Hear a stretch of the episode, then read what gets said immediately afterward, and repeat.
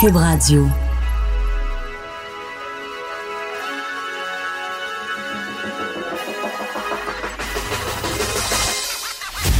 Jonathan Trudeau. Joe, Trudeau et Maude Boutet. Franchement dit. Cube Radio. Oh, bon mercredi, on est le 16 octobre 2019. Mon nom est Jonathan Trudeau, bienvenue dans Franchement dit à Cube Radio. Cube Radio qui a fêté son premier anniversaire hier, Maude Boutet. Allô? Est-ce qu'on est lendemain de veille? Est-ce qu'on a fêté Pas fort? tout, pas tout. Toi, à 9h30, tu cantais sur le divan, c'est ça, j'ai j'ai compris? Ouais, je jouais avec, euh, avec mon chum, on a décidé d'acheter Red Dead Redemption. Sais, C'est sur, quoi euh, ça? PlayStation, là, ben, c'est un J'aurais jeu avec des de cowboys. Non. Tu sais, un, un cupcake Red Dem Re- Un Red Redemption? Ça aurait pu. Euh, mais non. Fait que, tu sais, on s'échange la manette parce que, tu sais, c'est juste un personnage. Puis là, à un moment donné, tu sais, je donne la manette. Là. Moi, j'ai pas de talent dans- tant que ça dans ces affaires-là. là. J'ai tué deux chevreuils, puis c'était assez. C'était en masse. Ça a pris du temps, mais j'ai réussi. Euh, puis j'ai comme canté. Ouais, j'ai tué des chevreuils dans, dans le bois pendant l'hiver avec mon cowboy. À l'arche, en plus. OK. Tu me verras jamais faire ça dans la vraie vie, là, ça arrivera pas. Mais dans Red Dead Redemption, quand Fait que t'as fait de dos euh, tôt. Ouais, ça, ça a canté tout seul. OK. Quand tu le vois pas venir, là, puis que. Parlant des cupcakes, c'est qui Ouais. qui, a- qui a mangé ma face? Ben, Ce j'en qui, ai ce qui est une phrase idée. très drôle à dire, finalement. Oui, là? très Mais tu sais, hier, le cupcake. Ah, c'est Joanny Henry. Ah, ben. Tu m'as mangé à la face hier. Je m'en suis même pas rendu sonne- compte. C'était-tu Il bon? en reste peut-être encore. Est-ce que c'était bon? Qu'est-ce que ça goûtait? C'était sucré? Sucré? Ça goûtait que le sucre. OK. Mais, ah, ah, mais pourtant, je suis keto. Fait que quand on me mange de la face, c'est pas supposé de goûter le sucre. En tout cas, euh, ben, ben, je suis content. Je suis content que ce soit toi qui ait un peu le bacon, en effet. le bec. C'est de dos, ça. Salé. arrière-goût, là. Bref, hey, belle soirée. Si vous avez pas eu l'occasion d'écouter euh, l'édition spéciale des Têtes enflées, c'est disponible euh, évidemment sur l'application, sur le site Cube Radio, mais aussi le Facebook Live sur la page de Cube. C'est qui qui a gagné? C'est qui, donc? C'est qui a gagné? Ben, il y a un peu de triche, là. Non, mais qui a gagné? L'équipe de qui? C'est c'est l'équipe de, de Vanessa, Destiny. Qui comprenait qui? Toi. Ouais, avec Geneviève. Fait qu'on a gagné! Oui, mais tu sais, en même temps, il, s'est passé des choses bizarres dans ce quiz-là. non, ben non. t'as- OK, est-ce que, Ben non. est-ce que je peux souligner le fait qu'une question qui a été déterminante pour le sort de la partie, Elle a même pas on compté. s'est rendu compte que c'est toi qui l'avais envoyé Ils m'ont même pas au donné juge de point. à Hey, Alex Moranville. J'ai été honnête. Été honnête. Je voulais aider, moi. D'habitude, tu sais, des fois, j'envoie des, j'envoie des affaires. Puis, tu sais, je dis, hey, ça, ça pourrait être drôle aux têtes enflées, puis tout ça. Puis là, ben, ça a donné de même. Mais le point n'a pas compté. On a gagné quand même, En tout cas, malgré tout. moi, je, je suis assez fier de notre performance à l'équipe de Master Bugarecci. Ah, t'as réalisé un rêve, hein? Ben, mais, hein. Tu sais, j'avais jamais rencontré Master.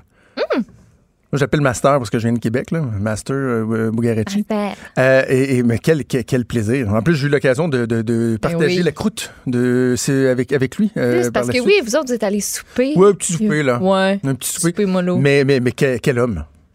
Il n'y a pas. euh, en anglais, on dit there's never a dull moment. Il n'y a, Ouais. pas- il y a pas un moment plate avec Master Buga- non, il y, en y en a pas deux dans le monde de même. Non. Non. Non, non, non, non, non. Ça se crée pas en il, double, il est unique. là. On est chanceux. On l'a, euh, on l'a avec nous. Euh, on a un show très chargé. Je vais vous parler un, petit peu de politique. Hum, tellement de choses à dire. Peut-être, euh, j'ai envie de te parler de constitution. Ben, ça va être le fun. C'est, c'est rare en tabarouette. que, en fait, c'est la première fois de ma vie que je dis que j'ai envie de parler de constitution. Je sais que le collègue Antoine Robitaille, en ce moment, euh, frétille parce qu'il trouve ça érotisant, la constitution. Mais va falloir qu'on s'intéresse à la constitution, chose que moi-même je ne fais pas normalement. euh, parce que le résultat anticipé euh, de l'élection de lundi, on pense que ça va être tellement serré qu'il faut commencer à aller dépoussiérer notre constitution pour voir qu'est-ce qui va se passer. Et hier, elle, elle ajoute, puis je pense qu'Antoine lui a parlé aussi, Patrick Taillon, qui est constitution- constitutionnaliste. Oui, dans sa chronique, je pense, Ouais, hein? aujourd'hui. C'est ça. OK. Euh, mais je ne savais pas s'il en avait parlé à Cube Radio. Bref, euh, M. Taillon, je pense qu'on va l'entendre beaucoup là, parce qu'il est capable de parler de constitution de façon claire, précise. euh, il vulga- vulgarise bien. Ce que je comprends, là, en clair, si vous demandez il va se passer quoi euh, lundi, ce qu'il faut surveiller, c'est euh, la possibilité d'un gouvernement conservateur minoritaire su à fesse. Parce que si on regarde les agrégateurs, les, les, euh, les projections, c'est à ça que ça ressemble. Un gouvernement qui pourrait être conservateur, mais avec quelques sièges, tu sais, deux, trois, quatre sièges de différence. C'est sûr que si c'est une minorité qui est confortable, qui sont à quelques sièges de la majorité, on se posera pas trop trop de questions, puis bon, ils auront l'occasion de gouverner. Sauf que la, la réalité, c'est qu'advenant le cas où les conservateurs sont minoritaires suafes, techniquement, le premier ministre sortant, celui qui est en poste, et euh, on présume qu'il a encore la confiance de la Chambre. Donc, techniquement, Justin Trudeau pourrait aller voir la gouverneure générale et dire il y a peut-être eu la, plura- la pluralité des sièges, mais il n'y a pas la majorité des sièges, et moi, je pense que je peux gouverner en euh, travaillant, mettons, avec le NPD, avec le Parti vert. Et là, techniquement, encore là, la gouverneure générale pourrait dire OK, je vais vous donner la chance de tenter de gouverner. Et si jamais vous perdez la confiance de la chambre, la chambre ben là, la gouverneure, c'est à elle de décider si elle relance un processus électoral ou si elle offre la chance de gouverner à quelqu'un d'autre. D'où le titre maintenant que, que je comprends mieux de la chronique d'Antoine Robitaille qui est Julie Payette pourrait avoir des sensations fortes. Oui. Ah, on Non, comprend que oui. Ça se peut qu'elle ait des grosses sensations. là. Et des petites sueurs, parfois. Et, et- et des petites sueurs, effectivement. Mais le scénario, moi, que, que- que je, je surveille de près, c'est euh, advenant le cas où les conservateurs, comme je le disais, ont la pluralité des sièges, donc c'est eux qui remportent le plus de comtés, et la pluralité des voix. Donc, le- ce qu'on appelle le suffrage Internet, là, tu prends le nombre total des votes, que c'est eux aussi qui ont le plus de... Parce que ça se peut des fois de gagner sans voir la pluralité des, des- des votes. Là. Oui. Ça s'est vu au Québec à quelques reprises. Normalement, le Parti québécois, non, notamment le Parti québécois, qui à deux reprises a été élu, a battu des libéraux provinciaux à plate couture, mais qu'au total ont eu moins de votes. Je vais te donner un autre exemple. Hillary Clinton a eu beaucoup plus de votes au suffrage universel que Donald Trump. Le processus étant ce qu'il est, c'est Donald Trump qui a été élu. Donc, si les conservateurs remportent les, les sièges et les voix et que Justin Trudeau décidait de s'accrocher, moi, je trouve que là, on aurait un Christy de party. Là. Ben, ce serait le fun à suivre. Ben, c'est Vraiment. moi, le- c'est parce qu'à ce moment-là, moi, je commencerais à parler de déni de démocratie.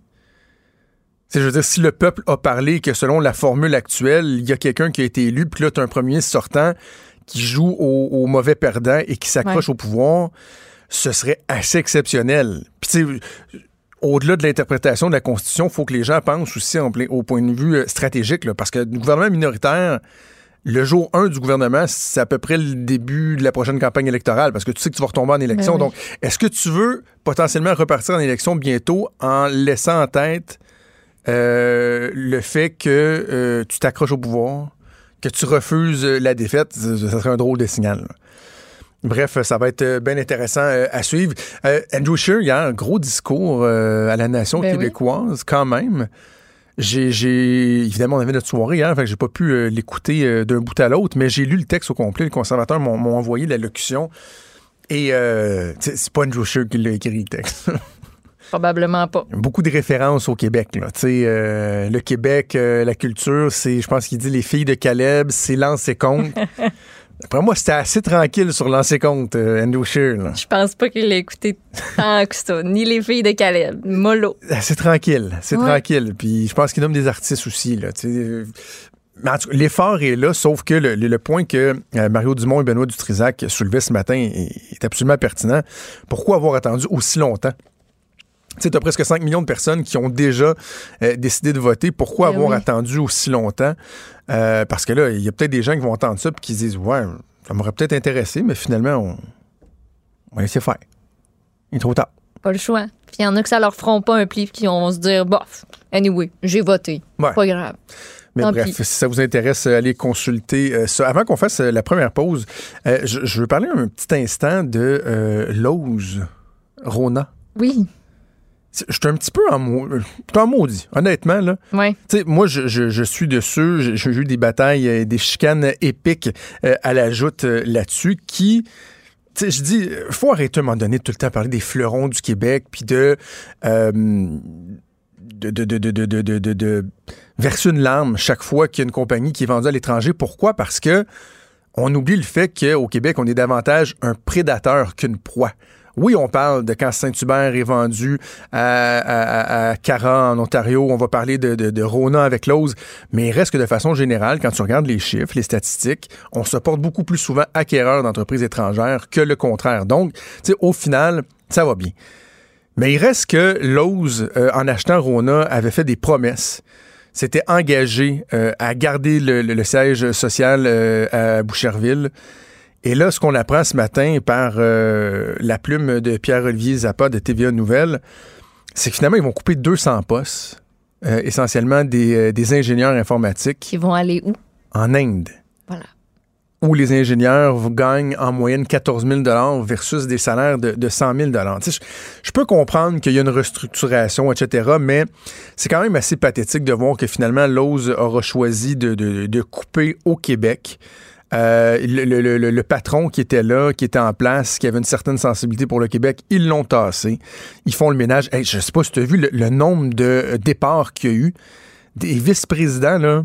Je me demande quel vice-président n'a Mm. pas quitté le navire. Là. Il y a toute la photo avec leur titre, là, toute, toute opération, marketing, ressources humaines, commercialisation, tout, Ça a créé une vague au sein de, au sein de l'organisation, clairement. Alors, euh, je terminerai mon intervention sur Lowe's euh, en, disant ceci.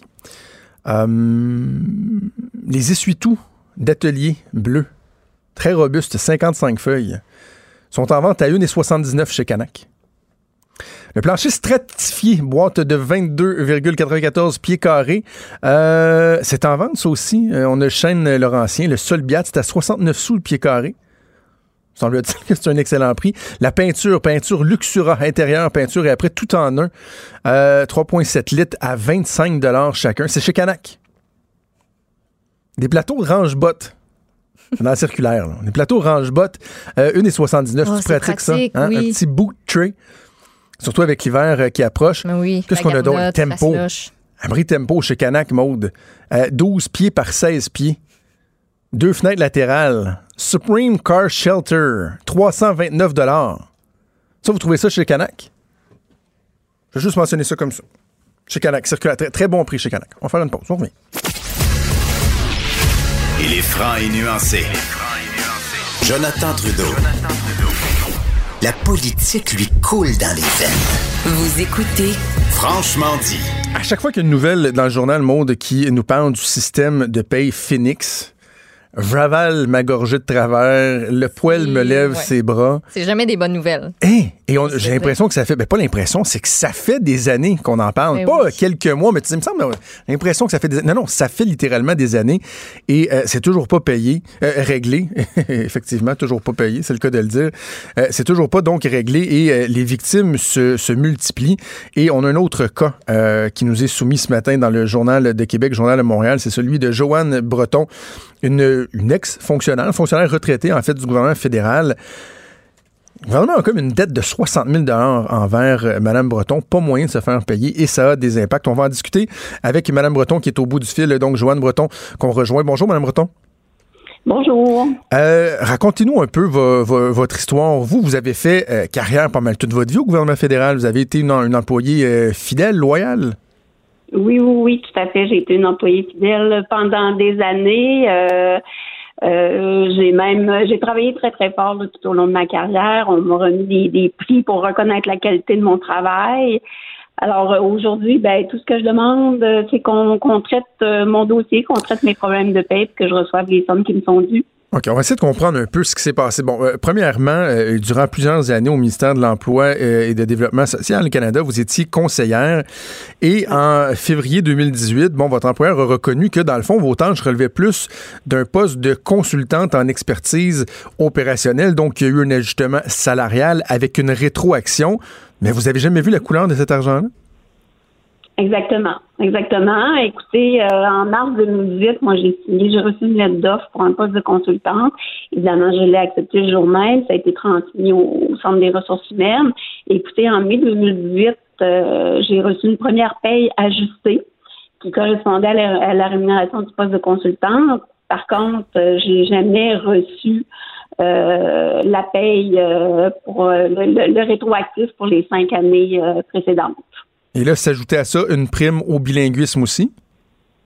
Oui, c'est ça. Dans le poste de consultante, effectivement, c'est un poste bilingue. Il aurait dû y avoir une prime au bilinguisme. En fait, sur la première paie ajustée que j'ai reçue, la prime y était.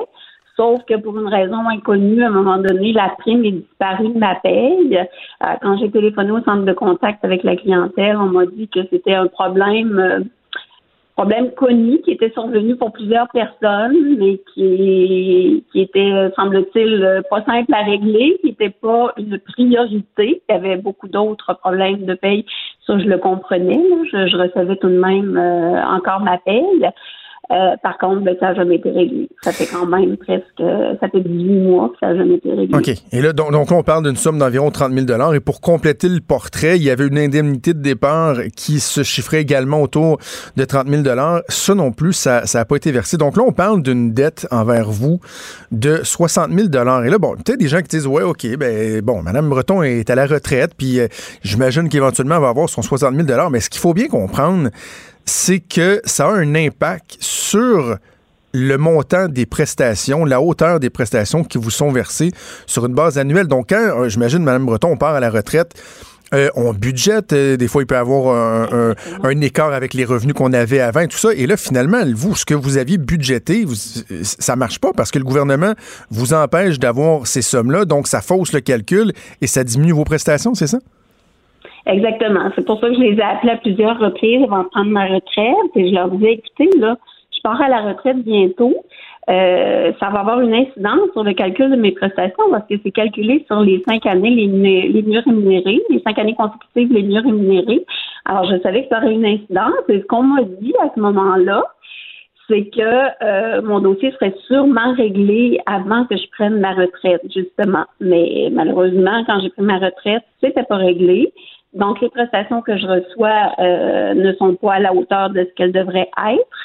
Et l'inquiétude que j'ai, c'est que quand ça sera réglé, est-ce que les prestations seront corrigées rétroactivement, les prestations de retraite? D'abord, combien de temps ça va prendre avant qu'elles le soient? Parce qu'on sait que le centre de pension, c'est complètement indépendant du centre de service de paye.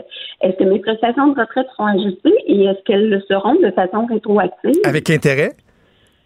Ah, non, non, mais tu sais, Mme Breton, non, mais je. je, je, ça, non, mais, non, mais il reste que si, euh, si moi je dois 60 000 au gouvernement fédéral, je peux être certain qu'ils vont me charger des intérêts. Advenant le, le, cas là, que vous, vous aviez prévu pour euh, votre retraite, pour avoir un coussin, prendre ce 60 000 $-là et le mettre directement dans un REER, de l'investir pour qu'il puisse fructifier un peu, là, vous auriez fait de l'intérêt. Le gouvernement, lui, va, va tout, tout d'un coup, ça les intérêts, ça comptera pas. Là. Écoutez, c'était mon intention. L'indemnité de départ, on nous l'a offert. Euh, vous savez, ça, ça date de 2011. Il y a une convention collective qui été signée où on a décidé de mettre fin à ça, l'indemnité de départ. Et à ce moment-là, ils ont offert soit de, retirer notre indemnité de départ ou de la laisser là jusqu'à notre départ. Et comme à ce moment-là, moi, j'avais pas d'espace réel euh, inutilisé, je l'ai laissé là, mon indemnité de départ, mais je me suis créée, ça, ça fait, ça fait quand même huit ans de ça. Je savais que pendant huit ans, sans prendre de REER, j'aurais l'espace suffisant pour y mettre mon indemnité de départ quand, je, quitterai à la retraite. Alors là, j'ai l'espace REER qui a été créé, mais j'ai pas les sous qui rentrent. C'est épouvantable. Madame Breton, quand vous parlez au, service à la clientèle, est-ce qu'ils sont capables de vous expliquer euh, y est où le problème et comment ça se fait qu'ils ont les mains liées et qu'on n'est pas capable de faire du cas par cas, du sur-mesure, de, euh, de, de, passer par-dessus le système? Il me semble dans n'importe quel système, vous allez, je sais pas moi, à l'épicerie, il y a un problème avec la facture, vous allez vous acheter quelque chose, un imprimante, il y a toujours quelque part un gérant, un superviseur qui est capable de dire ben, attendez, là, va mettre la petite clé, va faire mon petit code, on va bypasser le système, puis on va arranger. Comment se fait-il que depuis tant d'années, pour des cas comme vous, comme d'autres, comme des milliers d'autres, on n'est pas capable de dire ben, regardez, on va aller dans le profil de cette personne-là, on va le régler à la source, le problème, puis après ça, on s'attaquera sur la globalité du problème? Ouais, ça semble être des problèmes très, très, très complexes à régler. Malheureusement, quand on appelle, là, on ne parle pas à un agent qui travaille sur les problèmes de paye comme tel. On parle à un centre, à, une centrale téléphonique. Alors, eux, ils n'ont rien à nous dire. Rien, rien, rien. Et tout ce qu'ils me disent, moi, c'est écoutez, Mme Breton, on consigne l'information dans votre dossier, on envoie ça au centre de paye, puis euh, à un moment donné, il y a un agent qui va travailler sur votre dossier. Mais écoutez, j'ai téléphoné encore dernièrement. Il n'y a aucun agent qui a travaillé sur mon dossier depuis euh, ben le printemps 2018, là. Si le gouvernement fédéral était une, si le gouvernement fédéral était une entreprise privée, Madame Breton, il aurait fait faillite, ça fait un méchant bout. Mhm, mhm. En fait, euh, je trouve ça très, très, très inquiétant parce que je me dis comment ils vont réussir à s'en sortir. Ils ont des centaines de milliers de cas à traiter. Alors, je me dis, mon Dieu, est-ce que je vais voir la couleur de cet argent-là un jour? Euh, mais euh, ce que je peux vous dire, c'est que j'ai reçu du bureau de service à la clientèle suite à une intervention de, de, de la journaliste De Catherine Lamontagne, journal, euh, oui, de Catherine Lamontagne. Elle a communiqué avec le service média de Service d'approvisionnement Canada. Et après ça, j'ai reçu un courriel euh, du bureau de service à la clientèle m'informant qu'ils avaient reçu mes préoccupations par rapport à ma paye et qu'ils sont heureux de m'informer que mes problèmes euh, sont en cours de résolution. Ah, alors là, il y a un conseiller qui devrait communiquer avec moi euh, bientôt, semble-t-il. Alors, euh, don't, don't call us, we'll call you. oui, c'est ça.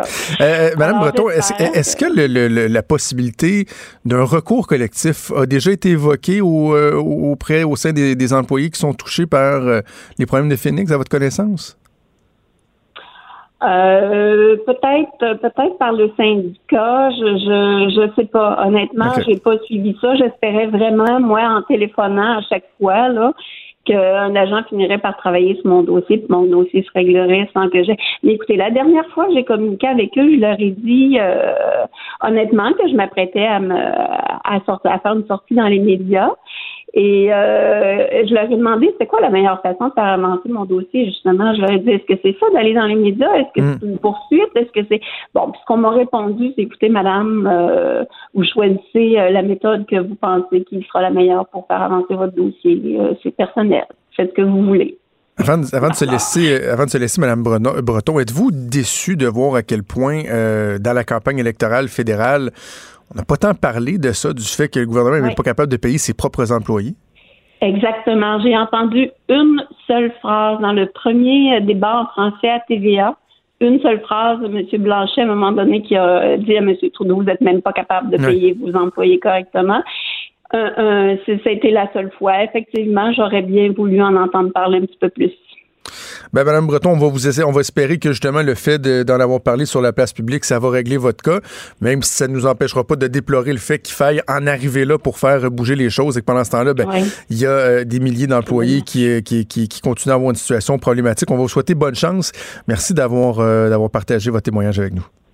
Merci beaucoup. Merci donc, euh, Joanne Breton, qui était euh, une ex, une fonctionnaire retraitée, qui est une fonctionnaire ret- retraitée du ministère de l'Emploi et du Développement social Canada. Maude, Jonathan, hein?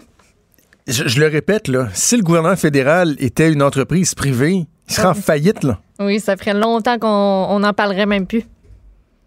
Il ferait l'objet de poursuites. Oui, Et, et c'est ça, on en parlerait pour ces raisons-là, par contre. Justin Trudeau promet 2000 pièces aux familles pour aller faire du camping. Mais il, met pas de régler un système de paye. Non.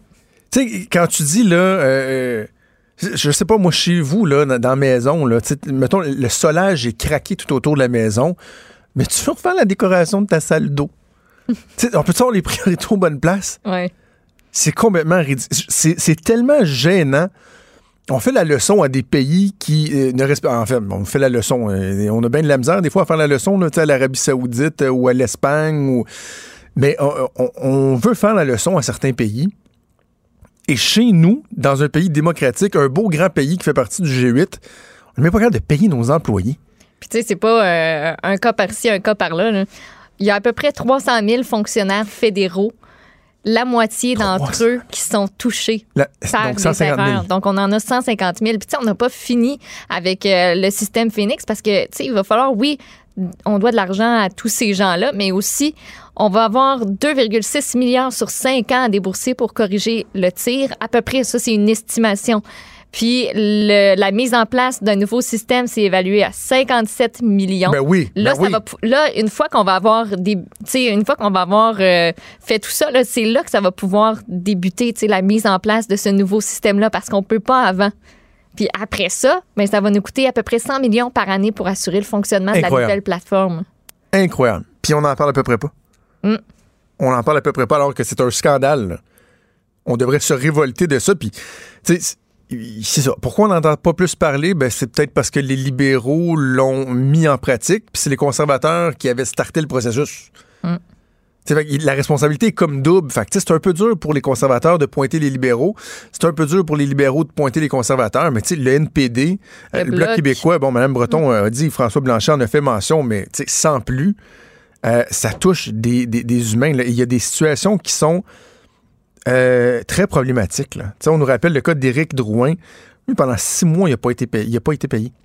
Pas une scène. Ton employeur ne te paie pas pendant six mois.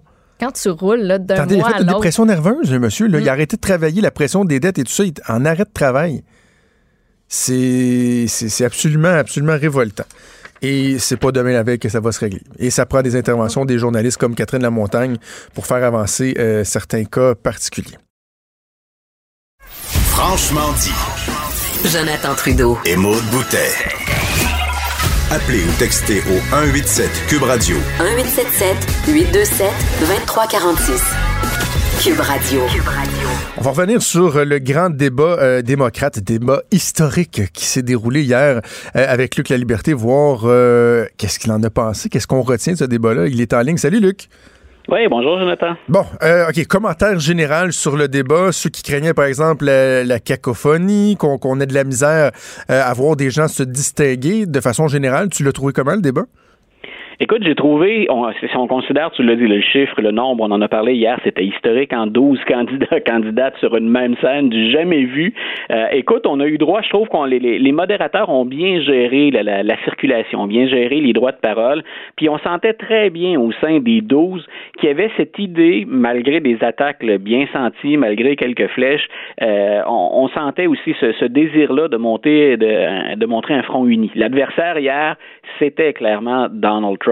Et on, on a quand même euh, ménagé les, adversaires, ou à tout le moins, on n'a pas, hein, quand on, on, a des interventions, parfois on embarque sur la, la, la, la discussion du, du, voisin ou l'intervention du voisin, sauf quelques reprises plutôt rares. Hier. Ça a été un débat, somme toute, assez poli, mais quand même, je répète, on a affirmé des idées, puis on a vu des différences entre les candidats. Je, je, je lisais dans, dans, les résumés que euh, Elizabeth Warren avait fait l'objet quand même de, de, de bon, ouais. on comprend qu'il y a Trump qui est l'adversaire, mais je veux dire, quand on regarde ceux qui sont mis sur la défensive dans les rangs démocrates, Elizabeth Warren qui aurait été euh, celle qui, qui, qui, a eu, qui a fait l'objet de, de, de, plus d'attaques, c'est quand même lourd de, euh, au terme de la signification. Là, ça veut dire qu'elle elle, elle, elle, dérange.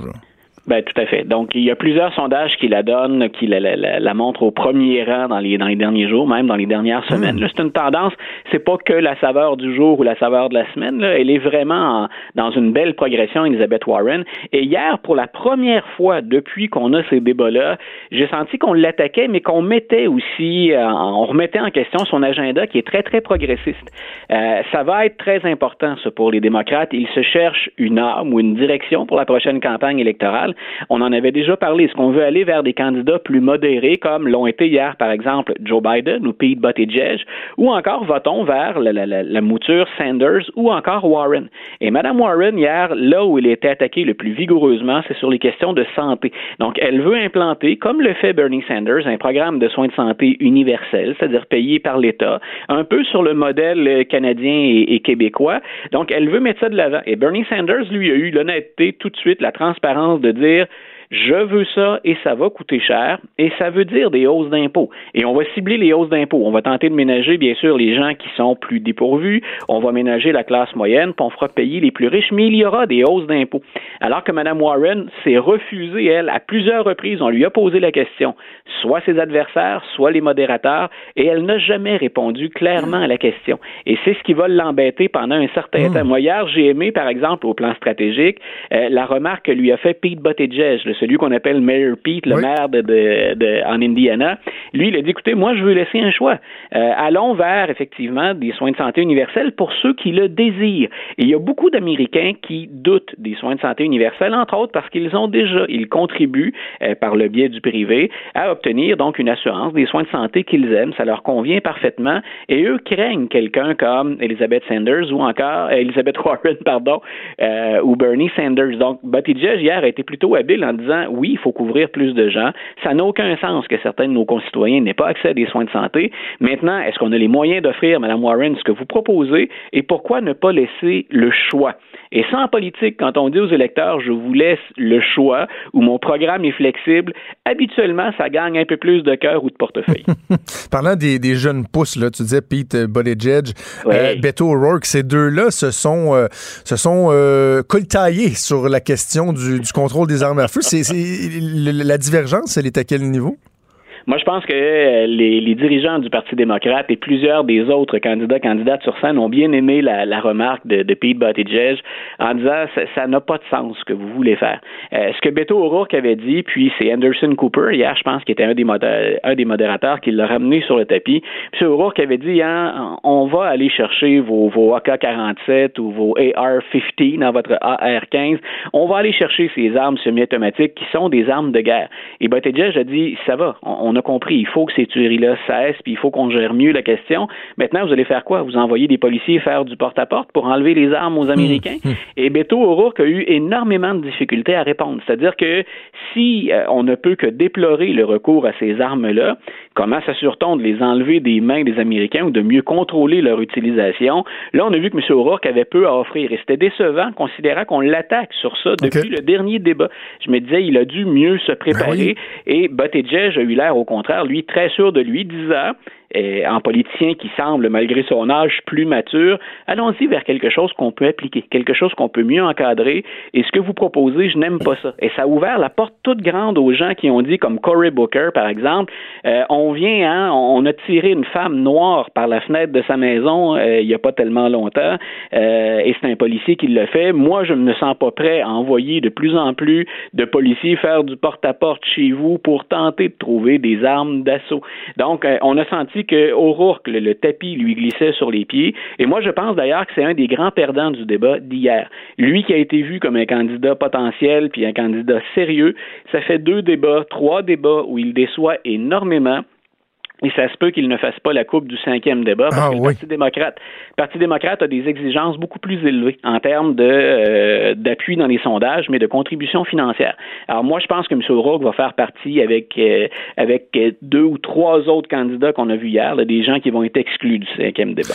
Est-ce que euh, on peut parler d'une occasion manquée pour Kamala Harris? Je lisais certains comptes rendus des gens qui disaient que, tu sais, on a déjà parlé ensemble, il me semble, de son manque de constance des fois, moins combative moins convaincante. Euh, hier, sa performance, elle a été décevante? Elle était, c'est-à-dire qu'elle a été égale, à elle-même. Ce n'est pas une mauvaise candidate, mais elle ne parvient pas à ébranler le trio de tête. Et moi, je pense que Pete Buttigieg l'a même passé comme quatrième candidat. Euh, Madame, Madame Harris, comme Cory Booker, c'est des joueurs qu'on considérait comme des poids lourds dans le parti, des vedettes montantes, et ils devaient trouver une façon de se démarquer. M. Booker a tenté de le faire hier, lui, en disant, moi, je vais être le candidat de l'unité. Hein, c'est lui qui a rappelé, à un moment donné, il tente de prendre la parole puis de se démarquer un peu parce qu'on a fait appel à lui très tardivement dans le débat, du moins du côté des modérateurs. Et lui, il a dit, moi, je, veux éviter qu'on s'entre-déchire. J'ai vu ça trop souvent. Frappons Donald Trump, mais évitons de le faire entre nous. Donc, il se présente un peu comme le candidat de l'unité. C'est quelqu'un qui, on l'a vu hier, s'exprime bien, qui a des idées, mais rien jusqu'à maintenant pour déloger les trois premiers. Et Kamala Harris serait même hier, à mon avis, derrière Cory Booker. Donc, on a affaire à des gens intelligents, des gens qui ont un certain charisme, mais dont la campagne ne lève pas. Et M. Booker et Mme Harris, on va les retrouver au cinquième débat probablement plus loin dans la course parce que dans le Parti démocrate, il y a des gens qui les aiment bien et parce qu'au plan financier, ils ont un trésor de guerre qui est un peu plus riche que d'autres candidats de queue de peloton. Mais ils font partie, là, Harris, Booker, puis dans une moindre mesure, M. Castro, Julian Castro, donc des gens qui devront se démarquer beaucoup plus que ça s'ils espèrent performer pendant les primaires et les caucus. Est-ce que les étoiles de Joe Biden et Bernie, Sanders sont en train de, euh, de pâlir euh, au fur et à mesure qu'ils sont davantage exposés, qu'ils débattent euh, avec, euh, avec leurs leur collègues démocrates. Bon, je disais que Joe Biden, encore hier, est apparu brouillon, parfois mêlé. Bernie Sanders, les questions de santé qui ont été évoquées, même une question qui a été posée aux, octogénaires sur justement sur l'enjeu de, de, l'âge. Est-ce que tu penses que dans les deux cas, on peut vraiment voir un essoufflement se, se, se profiler? Moi, je pense que M. Biden a été un petit peu plus énergique hier, mais non seulement il a son âge, puis le fait qu'on le sent un peu confus, déstabilisé, je sais pas à combien de fois, à combien de reprises il a dû interrompre le début d'une réponse parce qu'il est en train de s'en mêler dans ses pinceaux, qu'il n'avait pas les bons chiffres. Donc, non seulement il y a ce, ce, ce manque d'assurance, même s'il est plus énergique, on l'a senti particulièrement frileux, euh, puis avec absolument aucun désir de s'étendre sur le sujet quand on l'a interrogé sur Hunter Biden. Quand on va parler d'éthique, et Hunter Biden a dit, hein, on en avait discuté de ça tous les deux aussi hier, Hunter Biden a dit, j'ai probablement, maintenant qu'on a un peu de perspective, c'était peut-être pas au plan éthique le, geste le plus sage que d'aller siéger sur cette compagnie gazière en, Ukraine.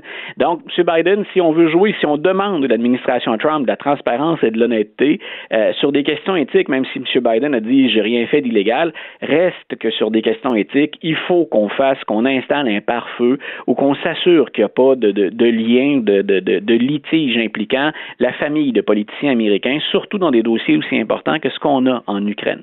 Du côté de M. Sanders, ce qui peut, ce qui le sert d'une certaine manière et ce qui lui nuit, c'est le côté radical. C'est-à-dire que, par exemple, on va probablement annoncer aujourd'hui que Mme Ocasio-Cortez euh, l'endosse comme candidat à la présidence. Il va probablement aller chercher Ilan Omar également. Ah, oui. Ce sont des bons appuis si, ouais, ce sont des bons appuis si on veut aller chercher les progressistes convaincus. Mais est-ce que dans l'ensemble de l'électorat américain, dans les États pivots, dans les swing est-ce qu'on n'est pas en train de dire ou de réaffirmer une nouvelle fois, ben avec Bernie, il n'y a pas de compromis. Avec M. Sanders, on va aller vers des mesures très, très progressistes et très radicales. Et c'est là où j'affirmais tantôt, le Parti démocrate n'est pas sûr de la route qu'on veut emprunter. Est-ce qu'on veut aller vers Mme Warren et M. Sanders? Et là, euh, les, personnages comme euh, Mme Ocasio-Cortez deviennent très importants. Ou encore, préfère-t-on pas aller vers ben, Joe Biden à défaut de mieux, ou encore Kamala Harris ou Pete Buttigieg? Donc, on, on va voir. Mais je pense qu'on est déçu du côté des stratèges démocrates des performances de Booker et de Mme Harris. Donc, on espérait un okay. peu mieux au cas où M. Biden trébuche, justement. Je veux qu'on parle d'une candidate euh, qu'on connaît très peu et, et, et, elle a attiré mon attention hier. C'est Tulsi ouais. Gabbard, qui est euh, représentante, euh, elle est à la Chambre des représentants, donc elle représente euh, la Hawaï. Et euh, je la regardais, elle, elle sortait du lot. Elle est très jeune, elle a 38 ans, elle était habillée là, un, un, un ensemble blanc immaculé, paraît très bien. Puis je me suis dit, je la connais pas, elle. J'ai lu un long, un long, long profil sur elle ce matin. Elle a un ouais. profil qui est vraiment intéressant. Elle a été dans l'armée, a été deux fois en Irak élu à la Chambre des représentants pour la première fois à 21 ans, euh, impliqué dans, dans, dans, des causes humanitaires, souvent en porte-à-faux avec le Parti démocrate. Oui. Elle, elle est qui, elle? Est-ce qu'elle peut, elle ne sera pas élue, mais est-ce qu'elle peut euh, brouiller euh, certaines cartes? Est-ce qu'elle peut jouer un rôle dans, dans, dans en anglais, je lisais, il parle des subplots, là, des, dans, dans les enjeux secondaires, là? Voilà, moi je pense que c'est hier il y a des gens qui carrément euh, tentaient d'y aller pour le premier rôle dans cette, cette, gigantesque pièce de théâtre que va être l'élection 2020, d'autres qui magasinent des rôles de soutien plutôt. Euh, c'est le cas de, de Madame Gabbard. Et non seulement tu référais à certaines de ses qualités puis à son à son parcours étonnant considérant l'âge, on parle souvent de Pete Buttigieg hein, qui, qui, est très jeune, oui. mais Madame Madame Gabbard a un, un très très beau profil. Maintenant là où elle risque de diviser un petit peu, puis hier c'est un échange. Quand, quand habituellement, quand j'écoute un débat, je prends plein de notes. Et habituellement, s'il y a une réplique que j'ai bien aimée ou un, un échange qui m'apparaît vigoureux, mais ben, je mets un petit cœur à côté. Okay, okay. Je l'ai fait pour Mme Gabbard hier parce qu'elle a eu un échange assez, euh, assez virulent avec euh, Pete Buttigieg. Donc, on avait les deux jeunes qui s'opposaient. Et Mme Gabbard a non seulement attaqué les politiciens, elle a non seulement attaqué son propre parti, mais elle a également attaqué les médias. Et c'est par rapport au dossier syrien. Oui. Mme Gabbard, tu y as référé, elle a été déployée en Irak. Donc, elle a servi son pays. Puis hier, il y avait elle et Buttigieg, justement, qui ont ça dans, la, dans leur CV, donc ça fait partie du, du profil. Et, et Mme Gabbard a dit, écoutez, moi, en Syrie, je pense qu'on n'aurait jamais dû être là. Elle a rencontré Bachar al-Assad. Ça, ça lui a été reproché beaucoup, beaucoup voilà. d'avoir rencontré al-Assad. Oui, parce qu'elle a dit en plus ensuite, écoutez, euh, Bachar el-Assad, c'est pas un ennemi des États-Unis. Alors aux États-Unis, il faut faire, faut prendre la peine de faire beaucoup plus de nuances pour dire, elle n'a jamais dit que M. Euh, al-Assad est un bon gars. Elle n'a jamais dit, je suis en accord avec ce qu'il fait chez lui. Elle a dit, moi, je pense que les troupes américaines ne devraient pas être en Syrie, entre autres parce que l'objectif des Américains, à ses yeux, à elle, c'est un changement de régime. Et elle a dit, nous n'avons pas d'affaires à faire ça. Quelle est notre légitimité pour faire ça?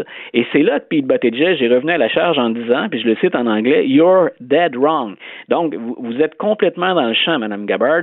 Ce que faisaient les Américains en Syrie, ce qu'ils font encore ou ce qu'ils feraient encore idéalement, ben, c'est d'honorer la parole des Américains. C'est de protéger nos intérêts, mais surtout nos alliés. Et Buttigieg a insisté là-dessus en disant, mais moi aussi, hein, j'ai risqué ma peau, j'ai risqué, euh, risqué ma vie, je suis allé servir, j'ai été déployé en Afghanistan. Et ce que nous faisons sur le terrain, c'est s'assurer ben, qu'on est là pour les alliés, puis que la parole américaine vaut quelque chose. Mais Mme Gabbard, hier, donc, elle s'est vraiment démarquée du lot. Ça a été la seule à dire on ne devrait pas être en Syrie. Et elle a dit ben, les médias ont joué là-dessus. On a dit que j'étais une amie de la Russie. On a dit que j'étais trop proche de Bachar al-Assad. C'est pas ce qu'elle a dit, Mme Gabbard. C'est ce qu'on peut récupérer de ses interventions. Mais déjà de dire les Américains n'ont pas d'affaires à intervenir à l'étranger dans des changements de régime auprès d'une certaines parties de la population américaine, je pense que ça peut avoir des échos et que ça peut toucher. Mais assurément, hier, ça a ouvert la porte à une réplique bien sentie de Pete Buttigieg. Mais c'est intéressant aussi de dire, bon, elle, elle, a dit à un certain moment, euh, est-ce que euh, il y a beaucoup de conflits qui se règlent quand ce sont juste des gens qui partagent la même opinion, qui se rencontrent et qui discutent? Ouais. Tu sais, j'ai trouvé ça euh, intéressant, mais je voyais que de, selon c'est Drudge qui a fait un, un sondage, euh, des gens l'avaient mis gagnante de, du débat. Est-ce qu'elle a réussi à s'imposer pour qu'on parle davantage d'elle ou c'est pratiquement plus une distraction? Écoute, elle est, ça, ça prendrait vraiment une. Elle, elle, a connu un bon débat hier. Peu, peu importe qu'on soit en accord ou en désaccord avec l'argument, elle est ressortie, puis effectivement, on parle d'elle aujourd'hui. Mais elle pointait à moins de 1 dans beaucoup de sondages récemment. Et le dernier trimestre, pour ce qui est de la collecte de fonds, elle n'a cumulé que 3 millions de dollars. Mm. 3 millions, là, à l'échelle d'une campagne américaine, c'est peu. Ça semble beaucoup quand on en discute entre nous, mais, mais c'est bien peu. Donc, il faudrait qu'elle performe beaucoup. Et une des attaques qu'elle a menées dans les médias, et pas hier soir, mais elle a dit, écoutez, le Parti démocrate, en haussant les critères pour accéder euh, à la scène pour les débats, fait le jeu, c'est-à-dire qu'on tente de se prononcer à la place des électeurs. Mais le Parti démocrate, lui, la réponse, elle est bien simple. Vous pouvez pas continuer à 24 comme c'était le cas au début, ouais. puis on peut pas donner à un candidat qui a moins de 1% une place non plus pour, pour débattre quand on a autant de gens dans la course. Alors, il y a personne qui a dit à, à Mme Gabbard, bien sûr, vous n'avez plus le droit de poser votre candidature. Ils sont plusieurs à faire campagne encore et ils n'étaient pas là hier soir devant les caméras. Mais bien entendu, Mme Gabbard a peur d'être condamnée. Si on n'est pas sur scène, on ne parle pas de nous, c'est plus difficile de faire passer le message. Puis un débat, ben, c'est de la publicité gratuite si on joue bien le débat. Donc, Mme Gabbard, ben, c'était un peu de bonne guerre de dire euh, moi, j'aimerais que le Parti démocrate cesse de faire le jeu des électeurs à leur place et qu'on laisse les électeurs décider. Luc, c'était fort intéressant. Euh, super analyse. On se reparle de tout ça bientôt. Il est franc et nuancé. Jonathan Trudeau. La politique lui coule dans les veines. Vous écoutez Franchement dit. On va parler d'économie avec Jean-Denis Garon, qui est chroniqueur au Journal de Montréal, Journal de Québec et professeur au département d'économie de l'UQAM. Salut Jean-Denis. Salut, ça va? Ça va très bien, très bien. Toi, la campagne fédérale? Ah, c'est long. C'est bon, mais c'est long. J'ai tendance à comparer ça à un film français, quoi qu'il y en ait de très bon. Est-ce que les, les, les, fins de films français sont aussi prévisibles, imprévisibles que la fin de cette campagne électorale fédérale? Ah, je, me, je me prononce plus là-dessus. Okay. On a beaucoup de collègues euh, de la République là, dans mon département. C'est okay. pas bon mes relations OK, OK, on va passer à autre chose. Euh, on revient sur euh, la chronique que tu as publiée il y a quelques jours. Je trouvais ça bien intéressant, ton analyse, parce que on se demande souvent pourquoi on dirait que les élections fédérales, ça rejoint moins les gens. Ben, tu sais, parce que la réalité, c'est que c'est beaucoup plus loin euh, de la réalité du quotidien des gens. Là. Le, le municipal s'occupe des, des, des, poubelles, le provincial des hôpitaux, puis le fédéral, des fois, on se demande, il s'occupe de quoi? Et c'est la démonstration que tu fais dans ta chronique. Oui, puis c'est dommage. C'est, la démonstration, en fait, les calculs que je fais dans ma chronique, c'est un peu de dire, regardez, le gouvernement fédéral, sa job, là, c'est la, la, la, partie financière de son travail, c'est de redistribuer entre les provinces. T'sais. C'est pas d'aller soigner du monde, c'est pas d'aller éduquer du monde. Bon, évidemment, ils font certaines tâches dans certaines mmh. provinces. Par exemple, euh, à l'île du Prince-Édouard, évidemment, le, le, la province qui est tout petite aime ça déléguer du travail au gouvernement fédéral. Mais la, la job du gouvernement fédéral, c'est pas d'être dans nos vies au quotidien. Puis j'ai écrit la chronique après avoir nivå. Je dois t'admettre, là, écouter le, le, chef du NPD euh, nous dire oui. qu'il voulait euh, avoir de l'assurance dentaire. On dirait qu'il y a quelque chose qu'il n'a pas compris de Jogmeet Singh hein, dans la séparation entre le pouvoir des provinces puis du fédéral. Ben oui, exact. L'assurance dentaire, l'assurance médicaments. Écoute, tu lis son programme puis il est rendu à donner des toasts puis des petits laits aux enfants dans les écoles le matin. Ouais. On parle de déjeuner le matin puis il n'y a rien de souverainiste ou fédéraliste ou de, de, de partisan là-dedans que de dire que les chefs, il faut qu'ils lisent la Constitution, qu'ils vont avoir comme travail de défendre. Il y a des des compétences des provinces, des compétences du fédéral. Puis il y a des raisons pour ça. Les provinces et les municipalités qui en relèvent, c'est les gouvernements qui sont sur le terrain, le plus proche des gens. Le Canada, c'est un grand pays qui est vaste. Vous avez 10 provinces, 3 territoires. Les préférences des gens d'une province à l'autre changent, mais le fédéral il est là pour redistribuer. Alors, c'est l'exercice que je faisais dans la chronique de dire, regardez, là, il va y avoir une coupe de chiffres, là, mais on va mettre ça simple. Non, non, mais c'est ça. Mais, mais c'est vraiment intéressant. Parce que juste, ce que tu t'apprêtes à, à- à dire, c'est que dans tout l'argent qui est investi par le fédéral, il y en a très peu qui est en bout de ligne. Qui là, va au sur bout le du pipeline, terrain. pour utiliser un terme que tu aimes bien, le pipeline. euh, Il n'y a pas grand-chose qui s'en va concrètement là, dans, dans- dans- dans le quotidien, dans la vie des gens. Mais ça va concrètement dans le quotidien, dans la vie des gens, via le travail des provinces. Oui. Tu sais, Puis c'est tout à fait correct. Il faut qu'on respecte ça, ce travail-là du fédéral, puisque le fédéral, c'est un gouvernement qui est important. Donc c'est difficile de se passer. Puis ce que je disais, c'est que les dépenses de programme, si tu enlèves le service de la dette là, du dernier budget fédéral, là, ça va changer, là, c'est 330 euh, milliards de dollars. Bon, tu commences puis tu enlèves les transferts au gouvernement, péréquation, transferts en santé, transferts sur les programmes sociaux. Tu viens de passer 76 milliards. La majorité, c'est pas la péréquation, c'est les transferts en santé, programmes sociaux. Toutes les provinces reçoivent le même montant par habitant. L'Alberta, la Saskatchewan, Terre-Neuve, le Québec, même montant. Donc là, tu commences à amputer 76 milliards qui vont aux provinces pour que les provinces fassent leur travail. Tu rajoutes à ça un 100 milliards de transferts aux personnes, euh, allocations familiales, pensions, assurance chômage, etc. Là. Ça veut dire que juste en transfert, sur son budget là, de 330 milliards de dollars, il y en a 175 milliards qui sont en, sous forme de chèques. Ouais. Alors, tu as quasiment la moitié de la job de fait. hein. Et là, tu as d'autres types de programmes de transfert. Programme, il y a des infrastructures, donc c'est encore des chèques. Un autre, 54,1 milliards. Tu sais, c'est pas tu réalises que ça monte, puis qu'il n'y a pas encore un service là-dedans. Et, et sous- dans les programmes d'infrastructure, c'est encore plus vrai qu'on fait juste donner le chèque du côté du fédéral parce que c'est pas lui qui, est, euh, qui choisit les priorités. C'est les provinces qui vont identifier les projets dans lesquels ils veulent investir l'argent du fédéral. Donc, c'est vraiment juste, on, fournit. on Ouais, surtout dans les grosses provinces. C'est sûr là, que quand tu as une province qui n'a même pas 200 000 personnes, comme l'île du Prince-Édouard, eux Ouais. ont besoin de l'aide du fédéral beaucoup plus que nous pour intégrer les immigrants, pour l'infrastructure, etc. Donc, ça, mais, une province comme le Québec, c'est pas touche. là. Oh non, exactement. Puis là, mais là, là-dessus, euh, tu sais, il te reste 96 milliards sur 230. Là, tu enlèves l'armée. Tu as 20 milliards Oh. qui viennent de partir. Un autre vin. Bon, j'ai mis l'armée et les vétérans là-dedans. là. Un autre 20. Là, il reste plus grand-chose. Armée, anciens combattants. Puis quand tu rajoutes les services aux Autochtones, parce que le gouvernement fédéral a des compétences spéciales pour les Autochtones qui sont d'habitude dédiées aux provinces, t'enlèves un autre 10 milliards. Sans reddition de compte. C'est ça. Et là, il reste comme ça? 61 milliards sur, de- sur, euh, sur, comment j'ai dit, sur 330 qui servent à fournir des services. Alors, tu comprends que la, job du gouvernement fédéral, c'est une job de régulateur, de redistributeur. C'est une job de soutien des provinces où les provinces sont sur le terrain. Puis il y a une raison pour ça, c'est parce que les provinces, ils sont mieux outillés, ils ont les compétences, ils ont les ministères, puis sont, euh, c'est une expérience, le fédéralisme canadien, où chaque province peut faire des politiques différentes, puis ça nous permet de s'en inspirer. Souvent, on se compare à l'Ontario. C'est une chance qu'on a. Alors, ça nous rappelle que quand un- quelqu'un comme euh, le chef du NPD nous dit, ben, il faut que le fédéral fasse de l'assurance dentaire. Il faut qu'il fournisse des services de garde. Il faut qu'il y ait une assurance médicaments qui soit dit en passant, euh, on ait cette assurance-là. Ben, D'abord, ça viole la Constitution, ça en viole la lettre et l'esprit, première chose. Puis la deuxième, c'est qu'il y a des demandes qu'on appelle les demandes traditionnelles du Québec à Ottawa pour ces programmes-là. Puis ça date depuis longtemps. Maurice Duplessis refusait des transferts fédéraux en éducation parce qu'il venait avec des conditions. Ah oui. On s'entend, là, c'est pas une affaire de péquiste, cette Euh. affaire-là. Puis même affaire sous le sage, puis ça a toujours été comme ça, où on a toujours demandé au gouvernement fédéral un droit de retrait Ouais. de ces types de politiques-là avec compensation Le financière. fameux opting out. Oui, ben là, nous, ce qu'on dit, c'est si l'île du Prince-Édouard, le Nouveau-Brunswick, puis le Manitoba veut que le fédéral gère les prêts étudiants, c'est votre affaire. Faites-le. Si ça vous plaît, si c'est efficace chez vous, faites-le. Nous, on veut gérer nos affaires, mais on ne paiera pas d'impôts pour ça. Et c'est, entre autres, ça pourquoi on a au Québec ce qu'on appelle l'abattement du Québec. Alors, quand on paie. Vous regarderez votre rapport d'impôt le prochain, quand on fait nos impôts fédéraux, on a un rabais d'impôt fédéral. On a ce qu'on appelle l'abattement du Québec. On se fait rembourser de l'impôt fédéral parce que historiquement, le Québec, euh, le Québec a pris des responsabilités plus importantes.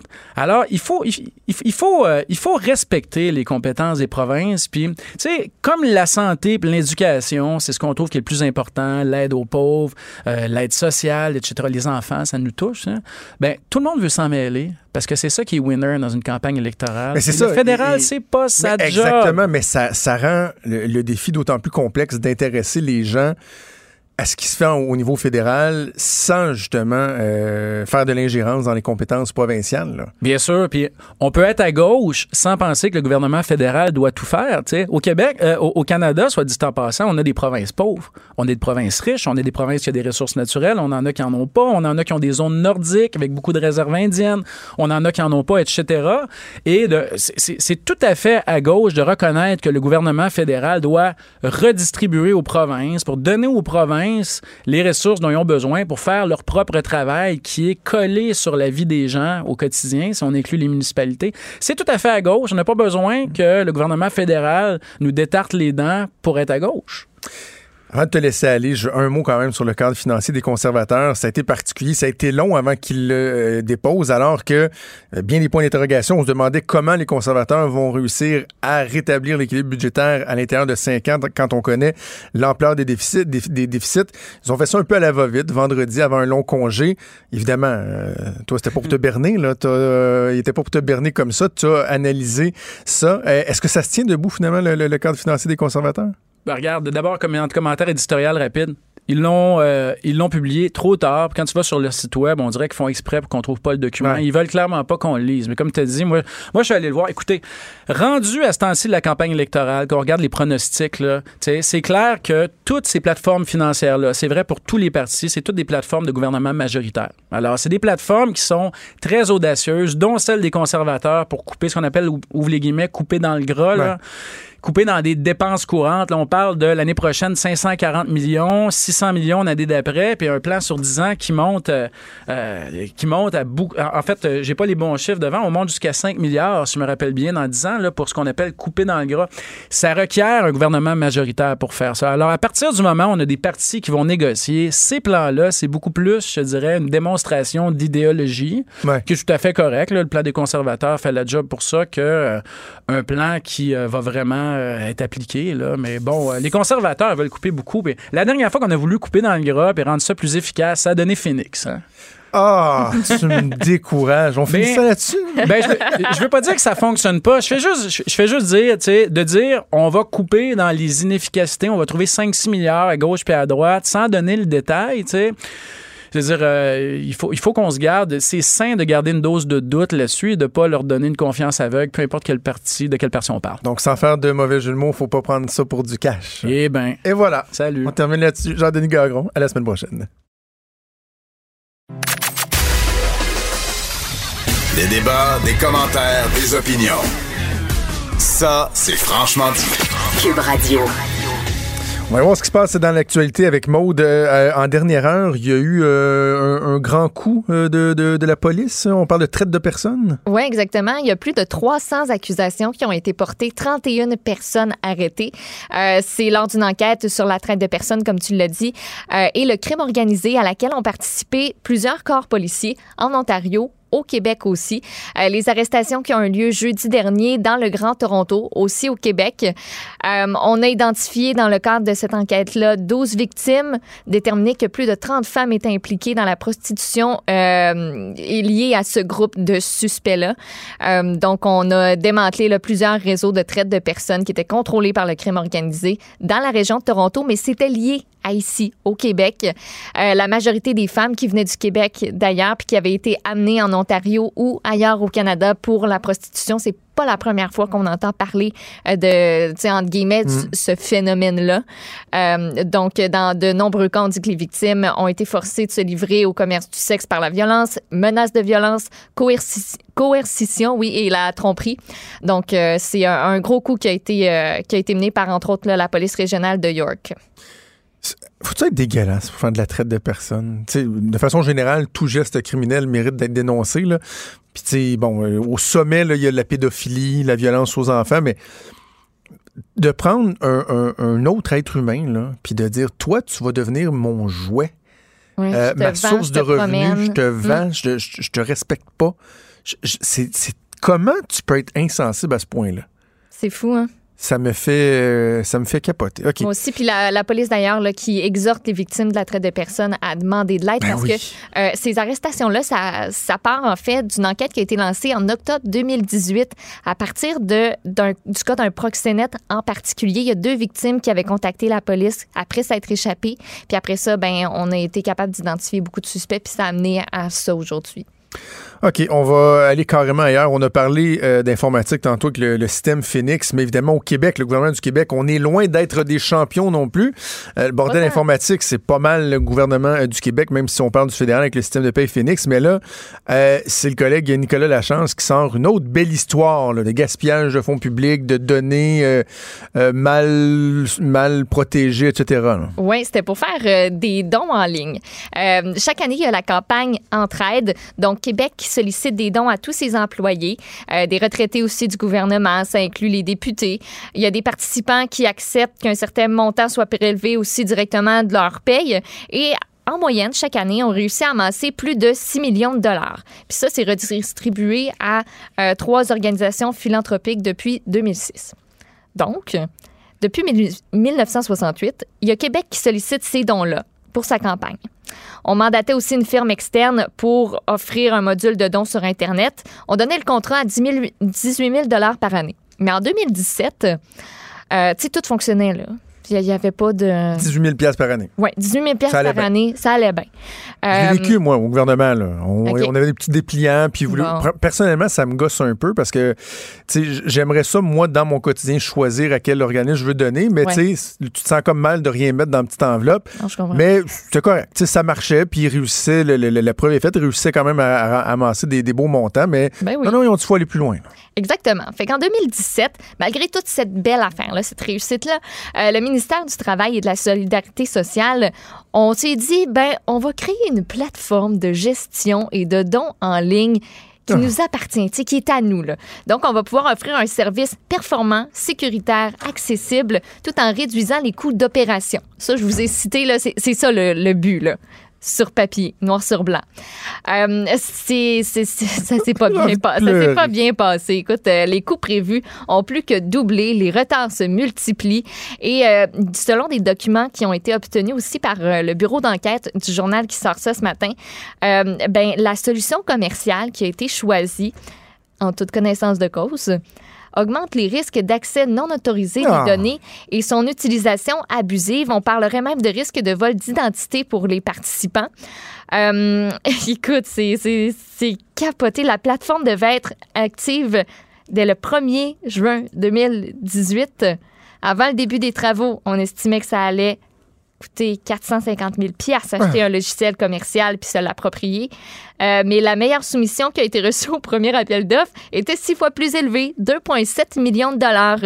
Fait que, ben, évidemment, euh, le ministère avait pas prévu ça euh, parce qu'il y avait une affaire de licence qu'il fallait acheter, puis on l'avait pas prévu, puis on a mal évalué la chose. Fait qu'on a fait une nouvelle étude de marché. On a évalué le projet à 1 million de dollars. Second appel d'offres. Le seul soumissionnaire a remporté le contrat.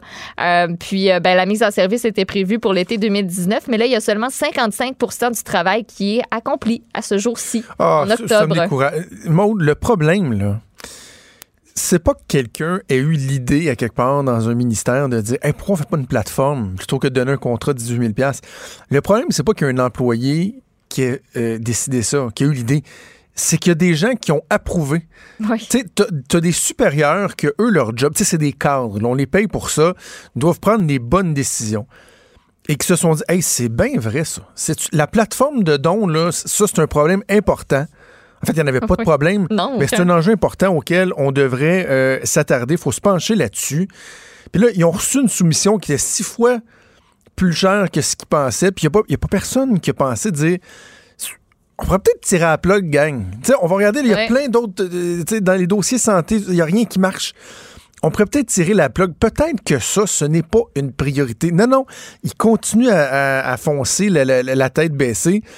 Ça me fait capoter qu'il n'y a pas quelqu'un, quelque part, un moment donné, qui a le réflexe de dire, puis je vais, je vais, citer un ancien collègue de travail, euh, Pierre Saunier, avec qui je travaillais euh, euh, au cabinet du premier Charret. Lui avait travaillé pour Robert Bourassa et tout ça, un homme très, très stoïque comme ça. Puis il avait dit à un moment donné, je, on était en réunion, je ne sais plus de quel dossier on parlait, puis là, il avait dit comme on dit, il est urgent de ne rien faire.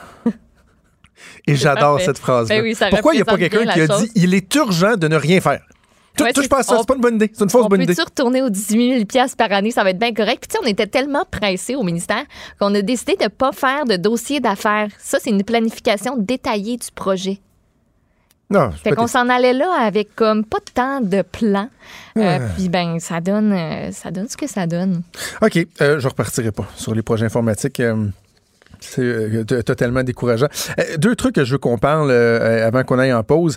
Valérie Plante, son administration, qui compte interdire aux gens de l'alimentation de jeter la nourriture qui est encore comestible aux ordures. Sais, on peut être critique de, de Mme Plante, mais il me semble que quand on voit quelque chose comme ça, on trouve que non seulement ça tombe sous le sens, mais on se demande pourquoi c'est pas comme ça partout. Ouais, tu sais les yogourts qui sont proches de la date de péremption, les fromages, œufs, pains, céréales, les légumes puis les fruits un petit peu poqués là, qui se ramassent au final à être jetés. Euh, ben ce que l'administration Plante euh, veut faire dans son euh, ça fait partie du plan de gestion des matières résiduelles 2020-2025 qui va être rendu public demain par la ville. On veut tendre vers le zéro déchet d'ici 2030. Ça, c'est dans cet objectif-là, entre autres. Euh, donc, les grands épiciers, les hôpitaux, mais aussi les établissements d'enseignement vont devoir euh, prendre cinq ans pour se conformer au règlement sous peine d'amende salée. Il va y avoir des inspecteurs qui vont veiller à ce que le règlement soit respecté. Euh, on veut vraiment comme redistribuer cette nourriture-là qui est encore propre à la consommation, entre autres en faisant des partenariats officiels à grande échelle avec des banques alimentaires. On parle par exemple de euh, Moisson Montréal. On pourrait aussi faire Ah du oui? compostage, tu sais. Au lieu de mettre ça dans les vidanges, puis après ça, de plus savoir quoi en faire de nos déchets, parce que c'est un coût environnemental, c'est un coût social aussi. Euh, donc, euh, c'est c'est dans ce but-là qu'on euh, qu'on veut, mettre euh, qu'on veut mettre ça sur, sur pied. C'est plein de bon sens.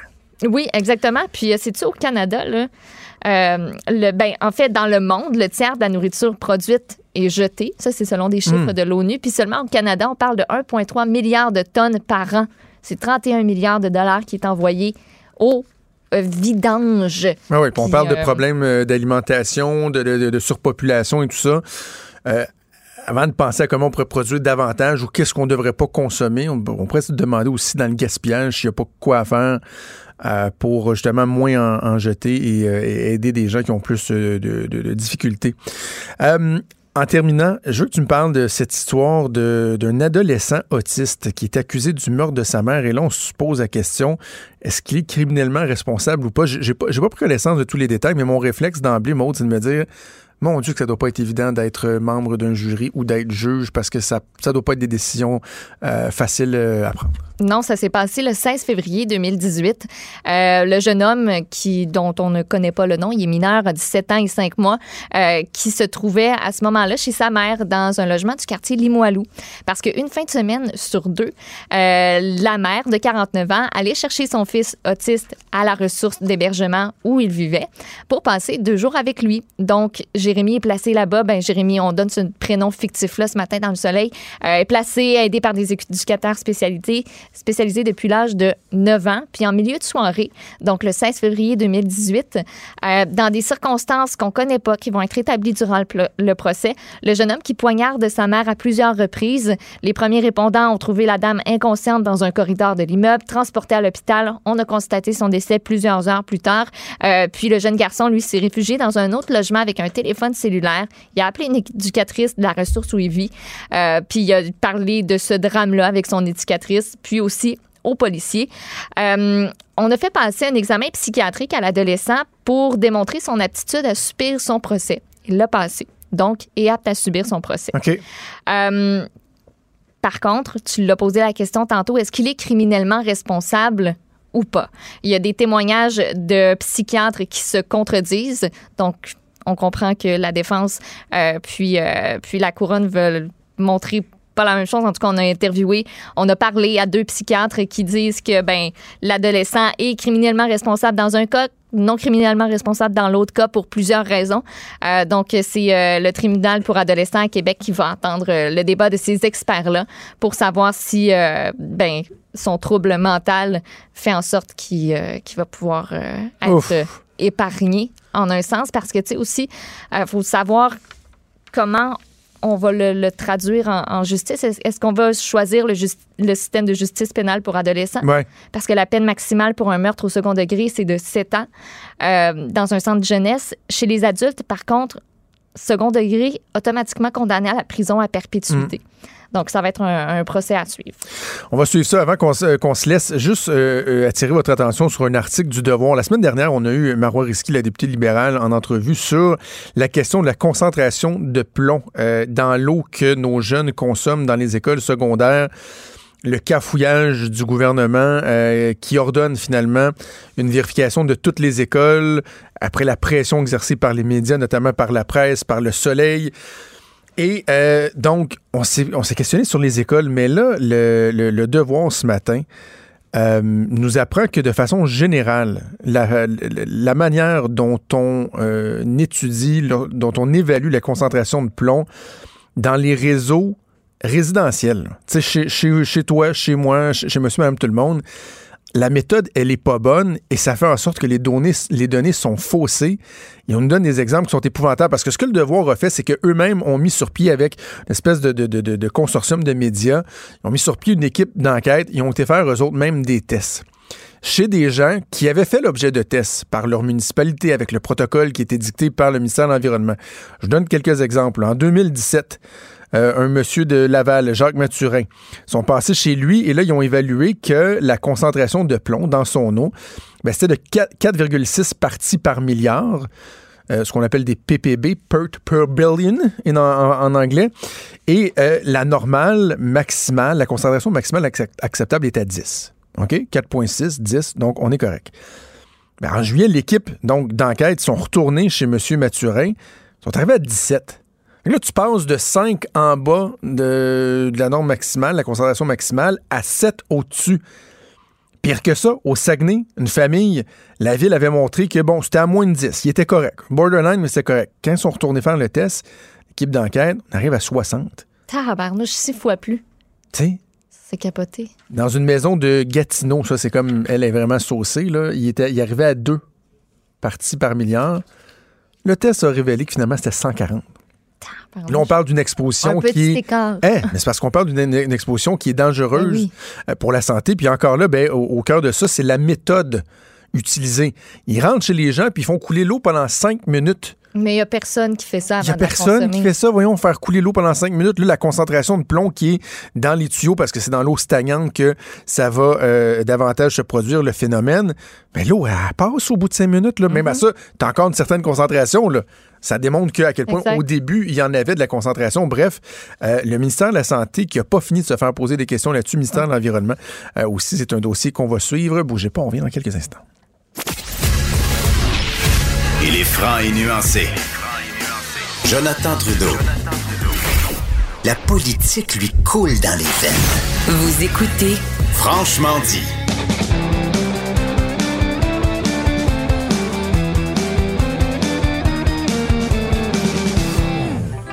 Je débute la chronique disque dur avec Stéphane Plante avec une colle. Salut Stéphane. Oh, une colle pour moi.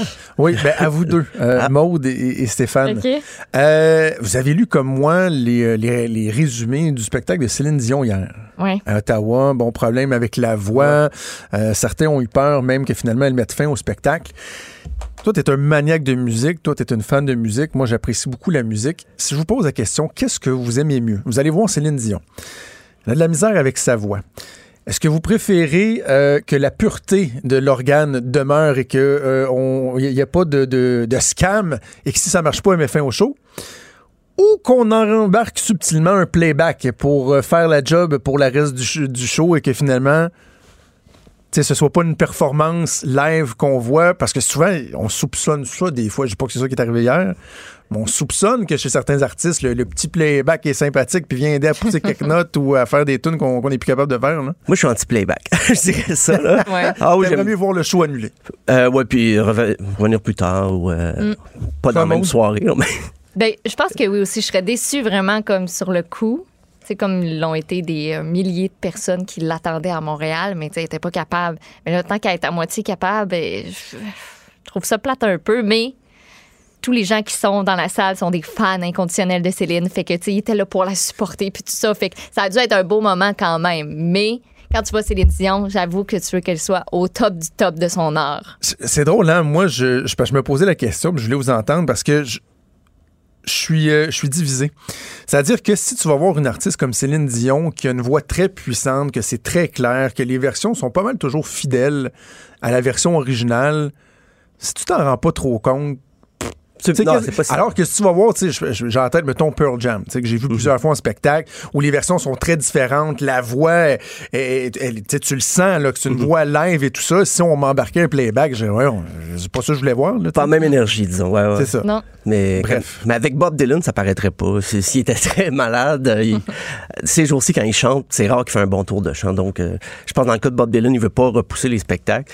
Mais euh, dans le cas de Céline, c'est c'est la voix qui porte le show. donc, Ah ouais, euh, c'est ça. OK, ben justement, quand on parle de Dylan, de Pearl Ben, Jam, voilà. on, pense, on pense au panthéon du rock and roll. Oui. Rock and roll, je dis qu'une swing.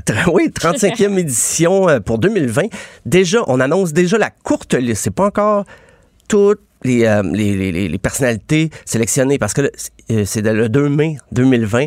On a annoncé 16 noms, mais dans ces 16 noms, il y en aura entre 5 et 7 qui seront gardés et dont on va souligner le- l'excellence, la carrière, tout ça, ça. Ça aura lieu à Cleveland cette année, donc le, le 2 mai prochain. Ben, à Cleveland, c'est là que le musée du rock'n'roll. Le, le Panthéon est à Cleveland et ça, ça a débuté première édition en 86. Euh, c'est assez euh, laborieux comme processus. Ah oui? Ah oui, il y a 1000 spécialistes de musique, les historiens du rock, des journalistes de par le monde qui passaient pas les groupes, euh, tu, tu soumets pas euh, tu, vas pas donner ton CV, dire ah, j'aimerais ça être au Panthéon du rock'n'roll. Suis rendu là. là. C'est assez précis. Moi, moi, j'avoue, j'aimerais faire partie du comité parmi les, les 1000 euh, les, les experts de par le monde, mais ça semble être un, un groupe assez sélect. Euh, cette année, donc, ben, pa- parmi les 16 artistes, on retrouve Whitney Houston, Soundgarden, Pat Benatar, on voit que c'est assez euh, large là, comme, Ah euh, comme palette. Il y a Dave Matthews Band, Doobie Brothers, Motherhead, Notorious Big ou B.I.G. c'est selon. T-Rex, Thin Lizzy. Donc, les groupes britanniques, des fois, les gens les, les- les identifient moins. Mais moi, Thin Lizzy, j'avoue que la chanson The Boys Are Back in Town, c'est la chanson que j'aime écouter avec mes amis quand je retourne dans mon, euh, dans mon patelin. On va écouter un extrait. Thin Lizzy, The Boys Are Back in Town.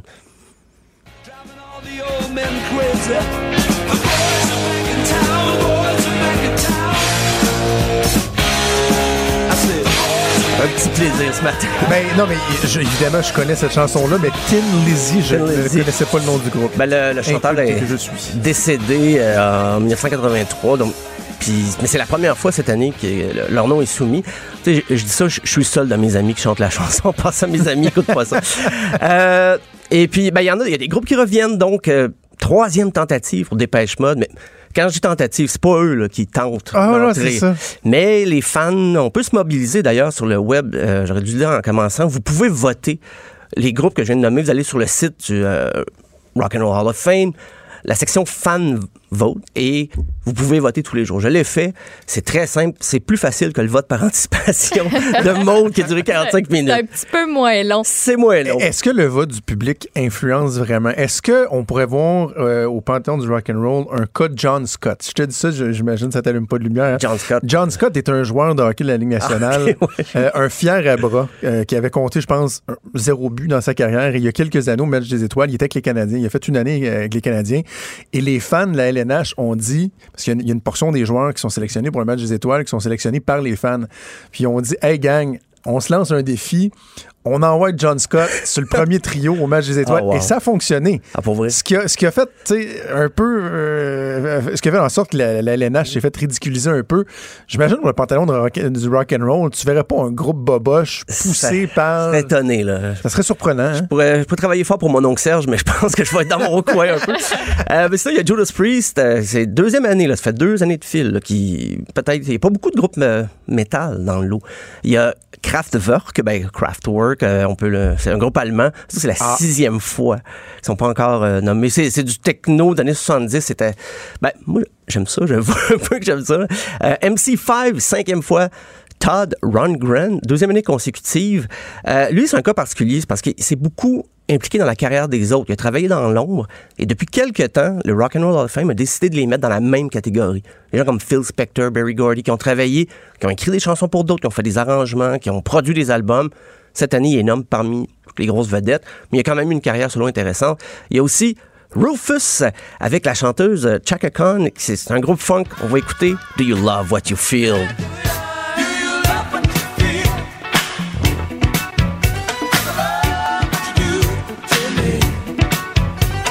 La notion de rock'n'roll est quand même assez large. Elle est très élargie. Oui. Ben, admettons, là, Benoît me posait la question en ondes ce matin, là, puis il voulait que je te la pose aussi. Il dit Pourquoi Whitney Houston est dans le panthéon du rock and C'est roll? C'est la question que je me suis posée quand tu l'as mentionné tantôt, moi aussi. Whitney Houston, je, je comprends très pas. Là. pop. Euh, Il y a beaucoup de rap aussi. Ben, les Beastie Boys qui sont quand même rock là aussi par moment, mais il y a eu euh, Run DMC, NWA. C'est que c'est plutôt le rock comme phénomène social que comme son. Ouais. Ouais. Fait que c'est pas obligé d'avoir des guitares, mais si tu fais partie de la, la- la belle le- du show business associé Ben, au rock et au Ils pop, appellent ça le panthéon de la musique. Là. Oui, éventuellement. Ben oui, peut-être ça qui va arriver. Il faut que les 1000 personnes euh, se concertent.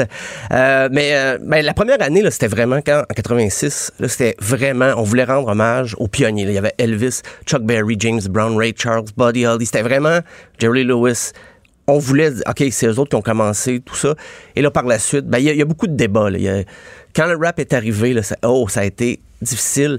Euh, mais dans les règlements, il faut que ton premier album euh, soit sorti il y a 25 ans pour montrer que tu as une carrière quand même assez bien établie ou, ou que tu as travaillé sur un album qui est sorti il y a 25 ans. Mais tu sais, les grands noms, il y, a, The Doors, Neil Young, Aretha Franklin, les Beach Boys, les Beatles. Le cas des Beatles, c'est drôle parce que les quatre membres, ils, ils ont eu un- ils ont été intronisés par le groupe, mais aussi pour leur carrière solo.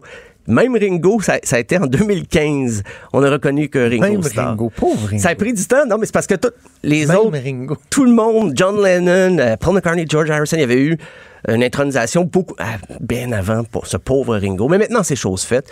Euh, Eric Clapton, il a eu trois, il a été intronisé trois fois parce qu'avec euh, Cream, son vieux groupe, et même le groupe qu'il y avait avant de Yardbirds et sa carrière solo. Donc, il, Wow. Il est quand même euh, C'est le seul cas dans l'histoire de, du Rock and Roll Hall of Fame. Ben, Bob Dylan, si je le nommais. Ça, ça avait mieux passé que son Nobel. Quand il y a eu. euh, on reconnaissait la part de, de M. Dylan, de Cars. J'en ai parlé avec Rick Ocasek qui nous a quittés récemment. Ben, c'est chose faite maintenant. C'était l'année passée. Euh, mais c'est c'est assez compliqué. En janvier, là, on va compiler tous les votes qui ont été amenés par les fans. On va continuer. Il y aura une deuxième ronde. Et là, ça va être réparti entre le vote des experts et le vote du public. C'est, plus compliqué que le scrutin proportionnel. C'est vraiment quelque chose. euh, la chefferie de la course à la chefferie du Parti démocrate, on ne sait rien comparé au Rock and Roll Hall of Fame. Comment on procède par élimination et tout ça. Euh, tellement que ça, ça fait dire, ben, les, les Sex Pistols en 2006, euh, ils étaient intronisés. Ils ont refusé d'assister à la cérémonie parce qu'ils trouvaient que le, le fameux musée du rock and roll, pour eux, c'était, et je cite, une tache d'urine. Mais Hein? il, était, plus vulgaire que moi, je pense, quand ils l'ont dit. Donc, c'est c'est encore contesté un peu, mais euh, quand même, le, moi, j'aimerais faire partie du comité pour Ça choisir. va être le fun, hein? Ah, j'adorerais ça. Est-ce que ça, vaut- ça vaudrait la peine euh, de, de se pencher euh, dans une prochaine chronique sur les, les controverses lors des soirées d'intronisation? Tu sais, Ah, comme des oui. Guns N' Roses, qui, euh, qui se Oui, qui se pointent pas, qui refusent, etc. Je sais pas s'il y aurait matière Ah, ben, à explorer sûrement. ça. Sûrement. Moi, je- parce que les Sex Pistols, on s'y attendait un peu. Mais comme en 2007, Nirvana a été euh, intronisé, tout le monde avait, ben pas tout le monde, mais il y a des gens qui avaient peur. Qu'est-ce qu'ils vont faire, les gars? Est-ce qu'ils vont trouver que c'est une récupération? Mais finalement, non, c'était John Jett qui a remplacé Kurt Cobain. C'était une des meilleures performances euh, de. Une, une de celles qui va rester dans Ah oui, l'histoire vu ça. des J'aimerais galas. Elle chante du Smell Like Teen Spirit. Puis c'est- très bien. Puis John Jett, c'était une des idoles. Kurt Cobain appréciait beaucoup John Jett and the Blackhearts, puis The Runaways, son groupe d'avant. Donc c'était un bel hommage. Puis euh, il y avait même euh, Chris Novoselic qui a dit ben, à quand John Jett au euh, Panthéon du Rock'n'Roll? OK. Parce que c'est un petit clin d'œil qu'il avait fait. Donc ça a été une très belle performance, mais les gens avaient peur un petit peu qu'il y ait de l'amertume, dire voyons, pourquoi Nirvana qui était punk un peu, là, être maintenant récupéré comme ça, mais non, tout à fait, ça a été très sobre, c'était une belle euh, cérémonie.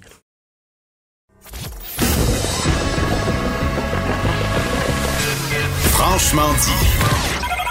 Appelez ou textez au 187 Cube Radio. 1877 827 2346. Maude, c'est pas la première fois qu'on entend dire que euh, lorsqu'on achète du poisson à l'épicerie, à la poissonnerie ou qu'on nous sert du poisson dans notre assiette, des fois, il y, a, il y a un petit peu de fausse représentation. Ce qu'on nous offre, finalement, c'est pas ce qu'on nous avait promis. Particulièrement, je me souviens lorsqu'on parlait du thon rouge, que la plupart des places, ce n'est pas vraiment du thon rouge qui vont servir. Mais là, la dernière étude qui vient d'être publiée par euh, Oceana Canada, c'est très, très, très inquiétant. L'enquête tend à démontrer qu'à Montréal, il y a plus d'un poisson sur trois vendu dans les restaurants et les épiceries qui est une autre espèce que celle affichée. Puis des fois, c'est que ça a en plus des impacts carrément sur la santé. On va parler de tout ça avec Saraya Thurston, qui est spécialiste pour la campagne d'Oc- d'Oceana Canada. Bonjour, Mme Thurston.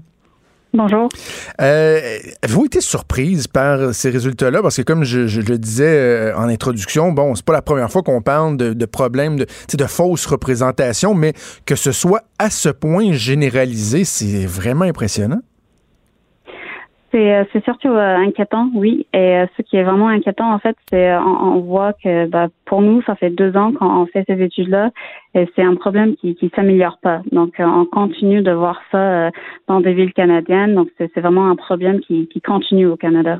OK, donnez-nous les grandes lignes de ce, de- des- des constats qui ont été faits suite à l'étude. Donc euh, cet été, nous avons fait une enquête à Montréal. Donc on a testé euh, 90 en fait euh, échantillons de, de fruits de mer et on a trouvé que 61% euh, de ces échantillons étaient mal étiquetés et euh, 34 en fait c'était euh, ce qu'on appelle la substitution. Donc euh, c'était carrément un- une autre espèce de ce qui était marqué sur sur l'étiquette. Et ça, bien sûr, c'est un problème euh, très grave parce que ça peut avoir des des, euh, des conséquences pour la, la santé des consommateurs si c'est une espèce, euh, si on a des allergies par exemple, ou si c'est Ben une oui. espèce que, qui peuvent causer des maladies, euh, si, euh, ce qui est quelque chose que nous avons trouvé. Et ça peut avoir des conséquences aussi euh, environnementales si on mange sans le savoir un- un- un- une espèce qui est vulnérable ou menacée. Donc euh, c'est très grave comme problème.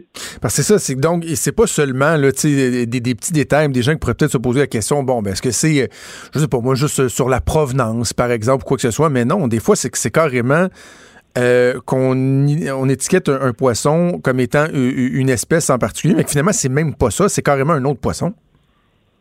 Oui, c'est exactement le cas. Donc, euh, ce qu'on on- on trouve, ce qu'on a trouvé à, à travers le Canada, c'est par exemple, on va voir euh, euh, des, des poissons euh, euh, sauvages. Euh, Ben, on pense que c'est ça qu'on achète, mais en fait, ça va être euh, des espèces d'élevage. Donc, avec le saumon, nous avons trouvé, trouvé ça.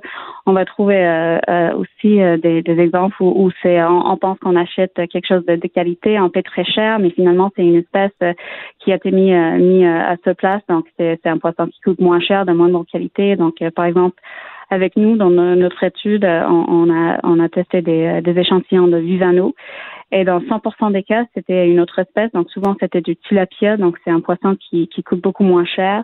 Voyons. Donc, euh, oui, donc pour le consommateur, c'est c'est très, un- très inquiétant, mais euh, le- la bonne nouvelle, c'est qu'on on connaît la solution à ce problème. Donc nous, on fait ces, ces enquêtes en fait pour euh, vraiment pour, pour montrer que ce qu'il nous faut au Canada, c'est un système de traçabilité qui existe ailleurs. Donc on, on regarde en Europe et eux, ils ont ils ont mis un système de traçabilité en place, ce qui veut dire que c'est on, suit un produit euh, de, de la pêche jusqu'au consommateur. Donc, on est capable de, suivre la provenance euh, complète du produit. Donc, il y a moins de risques pour euh, pour la fraude et pour que finalement on achète quelque chose et on, pense que c'est on, achète quelque chose qui n'est pas vraiment ce qu'on pense. Est-ce qu'on parle, par exemple, de, quelque chose qui pourrait s'apparenter à ce qu'on fait avec le, le homard du Québec, par exemple? Lorsqu'on achète du homard du Québec dans, dans, dans la saison, il y a un code, on peut aller sur Internet et voir qui l'a pêché, à quel moment, quel bateau, etc. Est-ce que c'est ce, ce genre de système-là que vous préconisez? Oui, c'est ça. Donc, euh, quand on parle de traçabilité, c'est vraiment euh, qu'on on peut voir exactement la provenance. Euh, donc, c'est ça fait partie aussi des, des étiquettes. Donc, quand on regarde en Europe où il y a ce système, on va pouvoir regarder sur l'étiquette euh, le lieu de la pêche, euh, euh, le- la méthode qui a été utilisée pour pêcher ce poisson, euh, le, le pays du provenance. Donc, on, on a beaucoup plus d'informations qui est disponible pour les consommateurs sur les étiquettes même. Ici, ici au Canada, on, on, on, voit très peu d'informations sur les étiquettes. On, est juste obligé de mettre le pays euh, d'origine, mais en fait, euh, c'est pas toujours le pays d'origine parce qu'en fait, c'est juste le, le dernier pays où on a transformé le, le produit. Donc, on peut voir un, un poisson qui était pêché au Canada, mais après était envoyé aux États-Unis pour se faire transformer et après revendu au Canada, mais ça va être marqué euh, pays de- euh, produit des États-Unis. Donc c'est très mêlant ce système. Donc ce qu'on va voir, c'est euh, des étiquettes plus claires avec plus de, plus d'informations pour le consommateur. Puis moi, en ce moment, là, en tant que consom- consommatrice, je vais à l'épicerie, je vais au restaurant, euh, je décide que je veux manger du poisson. Qu'est-ce que je peux faire comme maintenant pour m'assurer que j'ai le bon poisson dans mon assiette? Est-ce qu'il y a quelque chose que je peux faire? Il y a des choses que le consommateur peut faire, tout à fait. Donc, euh, premièrement, c'est toujours bien de, de poser des questions, de, de vraiment de- d'essayer d'avoir le, le plus d'informations possible. Si euh, si le vendeur n'est pas capable de, de donner beaucoup d'informations, ça c'est inquiétant. On peut aussi acheter un poisson entier, donc ça ça, ça réduit les, les risques. Essayer d'acheter local, euh, plus en saison, mais ça ça devrait pas être au, au consommateur de, de prendre ces euh, ces techniques-là, de, de se protéger. Donc, euh, ce qu'on va voir, c'est vraiment une solution euh, donc qui vient du gouvernement, et c'est euh, c'est une bonne nouvelle en ce moment parce qu'on voit dans les plateformes électorales de plusieurs partis, on, voit hein, des, euh, des engagements de mettre en place justement un système de traçabilité. Donc la prochaine éta- étape, c'est de, voir des actions sur ces promesses. Mais, mais quand même, Mme Thurston, je comprends les, les- les solutions que vous préconisez. Bon, euh, c'est souhaitable, puis ça apporterait des résultats, mais en même temps, on peut aussi se questionner sur le laxisme des autorités par rapport au respect des réglementations qui sont déjà en vigueur. Est-ce que euh, on, devrait être plus sévère? Est-ce qu'il devrait être plus aux aguets, donner des pénalités? Parce que là, clairement, il n'y a personne qui a peur de, de- ce qui est en place en ce moment. Ben, en fait, en ce moment, c'est assez difficile de, savoir euh, à, quel point dans la chaîne d'approvisionnement on se fait tromper parce que avec les, fruits de mer, on, on, on regarde, ben, on voit des, euh, des, des chaînes d'approvisionnement plus longues et plus, plus complexes euh, qu'avec d'autres produits parce que c'est un produit qui, euh, il y a beaucoup de commerce international. Donc, la plupart des, des fruits de mer qu'on mange ici au Canada, on importe des autres pays. Et euh, des études ont montré qu'en fait, la fraude, ça se fait à chaque étape de la chaîne d'approvisionnement. Donc, sans traçabilité, c'est très difficile à savoir à quelle étape ça s'est passé. Donc, nous, euh, quand nous avons testé dans les restaurants, on va pas nommer ces restaurants-là parce que eux aussi, ils peuvent être victimes. Donc, même s'ils essaient de faire la bonne chose, ça se peut qu'ils se font vendre, ils se font vendre quelque chose qui est pas ce qu'ils pensent. Euh, Est-ce que vous vous êtes penché en terminant sur euh, la qualité des produits? Parce que bon, là, on parle de, de l'exactitude des informations, mais sais, sur la fraîcheur et tout ça, ça, est-ce que de, fa- de façon générale, on fait bonne figure ici au Québec, au Canada? Ça, ça fait euh, partie en fait de, notre étude. C'est sûr que c'est important pour le consommateur et euh, avec la traçabilité aussi, ça, va être euh, plus clair. On va avoir plus d'informations là-dessus parce que ça va être marqué exactement avec avec la date de la pêche, par exemple. Donc on va on va juste avoir plus d'informations. Donc c'est c'est juste une, bonne idée pour pour le consommateur complètement en fait. Sarah Thurston, spécialiste pour la campagne d'Océana Canada. Merci de nous en parler aujourd'hui. Merci à vous. Merci, Maud. C'est. Moi, je je- je suis un amateur de poisson et mais très, très, très particulièrement du poisson cru. Ouais, genre C'est des sushi tartare, euh, puis en plus, du, du- du- étant donné qu'on est keto, nous autres, c'est beaucoup, beaucoup des sashimi. Là. Fait que, tu sais, c'est juste le poisson cru. Là. C'est tellement bon. c'est maillot épicé, petite sauce Ouais. soya, c'est tellement bon. J'en consomme beaucoup, puis là, je me dis, tabarouette, tu sais. Hey, euh, on n'a pas abordé cet aspect-là particulier, mais il y a même 3,3 mais trois échantillons euh, des espèces euh, donc identifiées, euh, étudiées par Océana Canada qui n'étaient même pas autorisées de vente au Canada. Pas juste, tu sais, on a pris du tilapia pour du vivano. Non, non, juste, t'as pas le droit, ça, d'en vendre. Ils ont réussi à le rentrer ici. Là. Ça a passé tous les contrôles, entre guillemets. Entre autres, ben, moi, ce qui m'a frappé beaucoup, c'est le thon. Hein, qui est remplacé par euh, l'escolar, dont tu fais un savant jeu de mots. On peut y revenir si tu veux. Euh, on l'appelle aussi euh, le laxatif des mères, l'escolar, parce que ça cause la diarrhée, des nausées et des vomissements. Ben, ben le fun quand tu penses te clencher un bon sashimi de thon. Ben, euh, peut-être que c'est pas ça. Je-. J'espère que non. Je, je- en tout cas, moi, j'y suis pensé. Ça, tu sais, tu te dis, ah, j'ai, peut-être que j'ai mangé quelque chose de. Tu sais, te rends compte là, que tu fais le Ah pas oui? bien. Tu te dis, ah, peut-être le poisson était pas, était pas frais ou j'ai mangé quelque chose qui a pas passé. Mais non, non, mais c'était peut-être de l'escolar. Puis c'est, comme vois, normal, cette réaction-là. Vendredi soir, on avait un souper de famille quand je suis arrivé à Laval. On était souper dans, dans une place de sushi. Évidemment, je n'aimerais pas la place, là. mais c'était vraiment délicieux. C'est une belle découverte. J'ai j'ai adoré ça. Dans la nuit, ma, ma soeur et son chum partaient euh, en vacances pour le Mexique et dès le premier jour, elle était malade.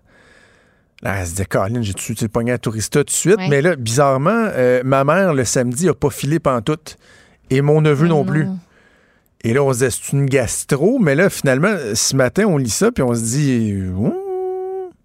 Ouais. on a tous mangé du poisson cru la veille. Moi, j'étais correct. Ma blonde était correcte. Mes enfants aussi. Mais ça soulève ce genre de questions-là. Là. Tu sais, il Ben pensait-tu avoir mangé du thon, puis finalement, c'était de l'escolar? On le saura euh, jamais, c'est ça le pire. Puis, tu sais, on dit dans les trucs, admettons, là, que toi puis moi, là, on peut faire pour. euh, pour euh, arrête de me regarder de même. Pour, euh, pour réduire les risques, c'est d'acheter un poisson complet. Mais comme, Hey! c'est pas à tous les endroits. Tu sais, mettons, chez Metro puis chez IGA, des poissons complets, c'est un petit peu plus rare. Moi, la première fois que j'en ai vu dans une. C'est pas beau, là. C'est pas attirant. C'est au, euh, c'est au Adonis. J'étais là, ben voyons donc. Tu sais, il y avait un immense comptoir avec. Je veux pas, moi, de partir avec mon saumon complet. yeux, Ah non, c'est ça. Puis là, des fois, les yeux sont comme devenus blancs. Ça là, me, dé- puis- ça me dérange pas de le voir, le poisson, comme décédé. Je, je pêche, là, genre, j'ai pas de problème avec ça. C'est drôle parce que ça, ça fait un lien avec ce qu'on va parler dans le prochain bloc un peu aussi. la- la- la- L'attachement, on parle prochain. Mais, mais avant qu'on aille en, en pause, puisque tu insistes, joke. Vas-y. puisque tu insistes, euh, tu connais la réponse, mais c'est pas grave, je vous le jure. Là. Euh, Je- quel est le nom du, du plus grand poisson criminel de Ah, mais je l'histoire? ne sais pas, Jonathan. Comment s'appelle-t-il? Il rit sa joke avant de la compter. C'est l'affaire la plus poche ever. Ça me rend plus humain, tu trouves pas? Ouais. C'est ouais. Le, le poisson de l'histoire, c'est évidemment le Pablo Escolar. Je sais comme plus s'il faut que je rie. Hey, c'est quoi ça, les bouts? Je suis sûr, il y a plein de gens qui rient. Il y a plein de gens qui rient. Le Pablo Escolar. Pensez-y, là, on va pause. Franchement dit. Jonathan Trudeau. Et Maude Boutet. Appelez ou textez au 187 Cube Radio 1877 827 2346. Cube Radio. C'est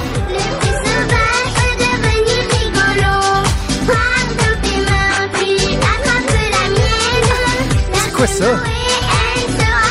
C'est une chanson des animaux, ça? Ah, dans la ferme, il y a des animaux. Hey, dans la jungle, il y a des animaux. Ça, ça ressemble à Jordi, genre, ça me rend très agressif. Est-ce qu'on pourrait baisser le son, s'il vous plaît? Hey, Combien C'était c'est ça? excellent, c'était excellent. Hey, ça part dans un clip, tout le monde danse. tout le Ça monde fait penser à Baby Shark, tu, tu, tu, tu, tu, tu, Baby Shark, tu, tu, Puis là, l'on refait tu, avec Baby les animaux Shark. pas possibles, genre monkey, baby. Ah ouais? euh, ouais. Ah, OK. Et, et là, mais là, toi, tu es euh, l'ami des animaux. Oh oui. Oh. Mais tu sais, je suis pas végé par contre. Mommy Shark, on va tout avoir ça dans la tête. Ça nous fait plaisir. OK, Yeah. t'es l'ami des animaux et ouais, euh, euh, on va joindre cet J'ai des intérêt au fait... tu plates des chats? Hey, non. T'es allergique en plus. non. Ça, Est-ce que tu es Ah, c'est pour ça que tu les aimes pas. Il me regarde, là, puis là, il me regarde, puis il- il- c'est comme s'il me disait Ah, toi, Je te là. méprise tellement, Ouais. là. Je, je- je fais comme si je me sac de toi. J'ai l'air inoffensif, mais tu vas te choumer. Les yeux vont te piquer. Tu t'endureras. Putain. Tu vas t'en aller, mon sacrement. Et que c'est ça. versus un Ouais. chien. C'est tellement agréable, un chien. En tout cas, Bon. euh, et, et- et donc, euh, les émissions de télé euh, ne savent plus quoi faire des fois. Et euh, donc, euh, jumelons ta passion des animaux et les émissions de télé qui essaient Attention. d'innover. Comme si j'allais genre au zoo, genre dans une ferme à chaque fin de semaine pour caresser des bébés chèvres. Alors que c'est moi qui tripe ces toi, ce serait chevreaux, ton rêve? Ouais. Ouais, c'est ça, c'est très ton rêve. Mon rêve. Ton rêve. Euh, hey, on va-tu finir par là? Ouais, il reste quatre minutes et demie, vas-y. Euh, ce matin, je, je parcourais l'actualité sur The Guardian. Et là, je lis le Ça se dit titre, bien pareil, ça- hein? The Guardian. Moi, je regardais The Guardian. hein. Ah ouais, ouais, moi, je, je regarde pas n'importe quoi. On dirait que je me suis donné un défi de te donner du trouble à faire cette nouvelle-là. Ah, ben, pas, hein? oui, hein? Euh, ça fait qu'il va y avoir une nouvelle émission euh, dans le coin de l'Angleterre qui s'appelle Meet the Family.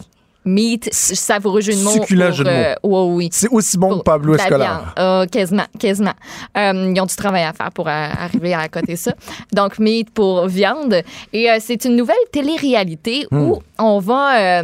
en fait, il y a quatre familles carnivores qui sont pas OK. en toutes végétariennes, qui vont se faire confronter à toute une réalité. Pendant trois semaines, on leur laisse un animal. Ils seront représentés euh, l'agneau, le cochon, le poulet. Ah, t'es pas obligé de faire les bruits. On, on est capable de. Ça fait quoi comme le poulet? Cote, cote. Ah, c'est le, ouais, c'est le coq, dans le fond. C'est un cocorico. Un poulet puis un veau. Fait que là, on les place pendant trois semaines avec la famille. Et à la fin, on leur donne un, une espèce de dilemme. Parce que là, ils ont, ils ont eu le temps de s'attacher à l'animal, de le voir grandir. Ben oui, comme on là, peut s'attacher à un coq. euh, soit tu le tues, soit tu pour le manger, soit tu deviens végé. Fait que c'est le dilemme qu'on leur pose. Soit tu l'envoies à l'abattoir, tu le manges, comme t'as pas le choix, ou tu deviens végé puis tu t'en sors. Puis après ça, l'animal va aller dans un refuge euh, comme un sanctuaire. Oh. Qu'est-ce que t'en penses? Je sais pas, je trouve ça. Je trouve ça Moi, j'ai que- l'impression que selon l'animal qui t'est attribué, ça se peut que tu agisses différemment. J'aurais pas la même ben relation oui. avec la poule Que l'agneau, mettons. que l'agneau ou même le cochon qui peut être très très cute. Il paraît que c'est super le, le- le fun. Oui, oui. Un petit cochonnet. Puis, tu sais, avec cette. euh, dans le fond, là, ce qu'ils veulent montrer, c'est que pourquoi on est capable de s'attacher, tu sais, autant à un chien, puis que, tu sais, le chien, au final, là, c'est notre meilleur ami, puis on le mange pas. Mais que quand il nous arrive un bon steak, là, dans notre assiette, pourquoi on pense pas, euh, par exemple, à la belle vache ou au petit cochon ou, euh, tu sais, peu importe, puis qu'on se dit, ben ça, c'est correct. Mais c'est parce qu'on n'a pas la même relation. C'est ça, c'est parce qu'on le voit pas. Puis là, on veut démontrer aussi que, tu sais, on peut autant s'attacher à un agneau, un cochon, un, euh, poulet ou un veau. Tu sais, ils peuvent avoir des attitudes euh, très comparables à, mettons, Ouah. aux animaux de compagnie Arrête, habituels. Ben, c'est ça Hey, qu'ils la montrer. poule, là, quoi elle viendra pas, là, tu sais, te, te- se frotter sur Joanie Henry, franchement. Une poule. Non, allume-toi Ben oui. le micro, allume-toi le micro, euh, Joe. Non, moi, je suis certaine. une Ben poule, oui, une poule, vu. elle va venir se coucher sur toi, puis Oui. elle va se frotter, là, tu sais, puis elle va Oui. te regarder toute cute en disant Voyons, Joe. C'est parce que t'es pas abonné au bon compte Instagram. C'est ça qui Peut-être sur Instagram, C'est tu t'abonnes à tous les comptes vegan qui existent pas. Là, tu vas voir des vaches qui jouent avec des ballons pour les enfants, euh, des petits cochons qui jouent sur des, des jouets de piano, euh, des jouets xylophones. Tu vas voir des poules qui viennent se coller sur les petits enfants qui mettent la tête dans, oui. dans le trou du cou. Je te dis, c'est vraiment toutes les idées préconçues qu'on a. Là. Des poules. Oui. Hey, Des poules, je te Le jure. cochon, je veux bien, ils là, sont mais la poule. d'aimer profondément, inconditionnellement, comme un Voyons. chien. Faut que Je- tu leur offres oui. la chance. Moi, je, je suis une fille qui est au Saguenay, puis elle a une oie. Puis son oie, là, elle la suit Pourquoi tu suis? partout. Puis c'est une bonne question. Mais on, est- on peut y revenir. Mais son oie, comme elle faut l'attacher à elle, puis elle la reconnaît, puis, puis tout ça, puis elle la Mais on arrête où, le poisson? Tu sais, mettons, t'as un petit Pablo scolaire dans ton aquarium. Est-ce que tu peux t'attacher à ton poisson? Est-ce que tu vas te baigner avec puis il va venir se frotter sur, tes- sur ton mollet là, en disant Ah, donne-moi un peu d'attention, là. Je suis un poisson, mange-moi pas. Tu sais, c'est original le concept, mais on s'entend-tu que finalement, ils vont dire non, non, je le garde, la production va partir. Ben oui. et- puis ils vont aller s'en acheter un, un gros morceau de bacon, là. Ben oui, c'est sûr. Moi, moi, je, ferais, je ferais ça. Je serais, je serais pas correct. Hein? Ouais. Non, on regardera ça. détruirais Tu- le, le suivras ça Mais, pour hey, nous. ça a l'air que ça, là, ça, ça va devenir international. Ça se Ah. peut qu'on voit ça, tu sais, une version québécoise, imagine, toi? Peut-être. Ben, Laurent. Faudra trouver un autre jeu de mots parce que le, le mythe ne s'applique plus. Hey, c'est déjà tout pour nous. Puis on se on Je, je retourne euh, vers ma contrée lévisienne. Au C'est fini euh, ma- mon aventure de Un SDF de sans train. domicile, sans domicile fixe. Mais on va se reparler demain, euh, assurément. Merci Maude, merci à Joanie Henry à la mise en onde. Alexandre Moraville aussi, hein, qui nous donne un coup de main. Monsieur le juge euh, qui vient euh, tronquer les règlements euh, des têtes enflées. Eh, C'est même pas Tu, te vrai. déf- tu te défendras plus tard. Et euh, c'est Sophie qui s'en vient. Moi, je vous donne rendez-vous demain à 10h. Salut. Cube Radio.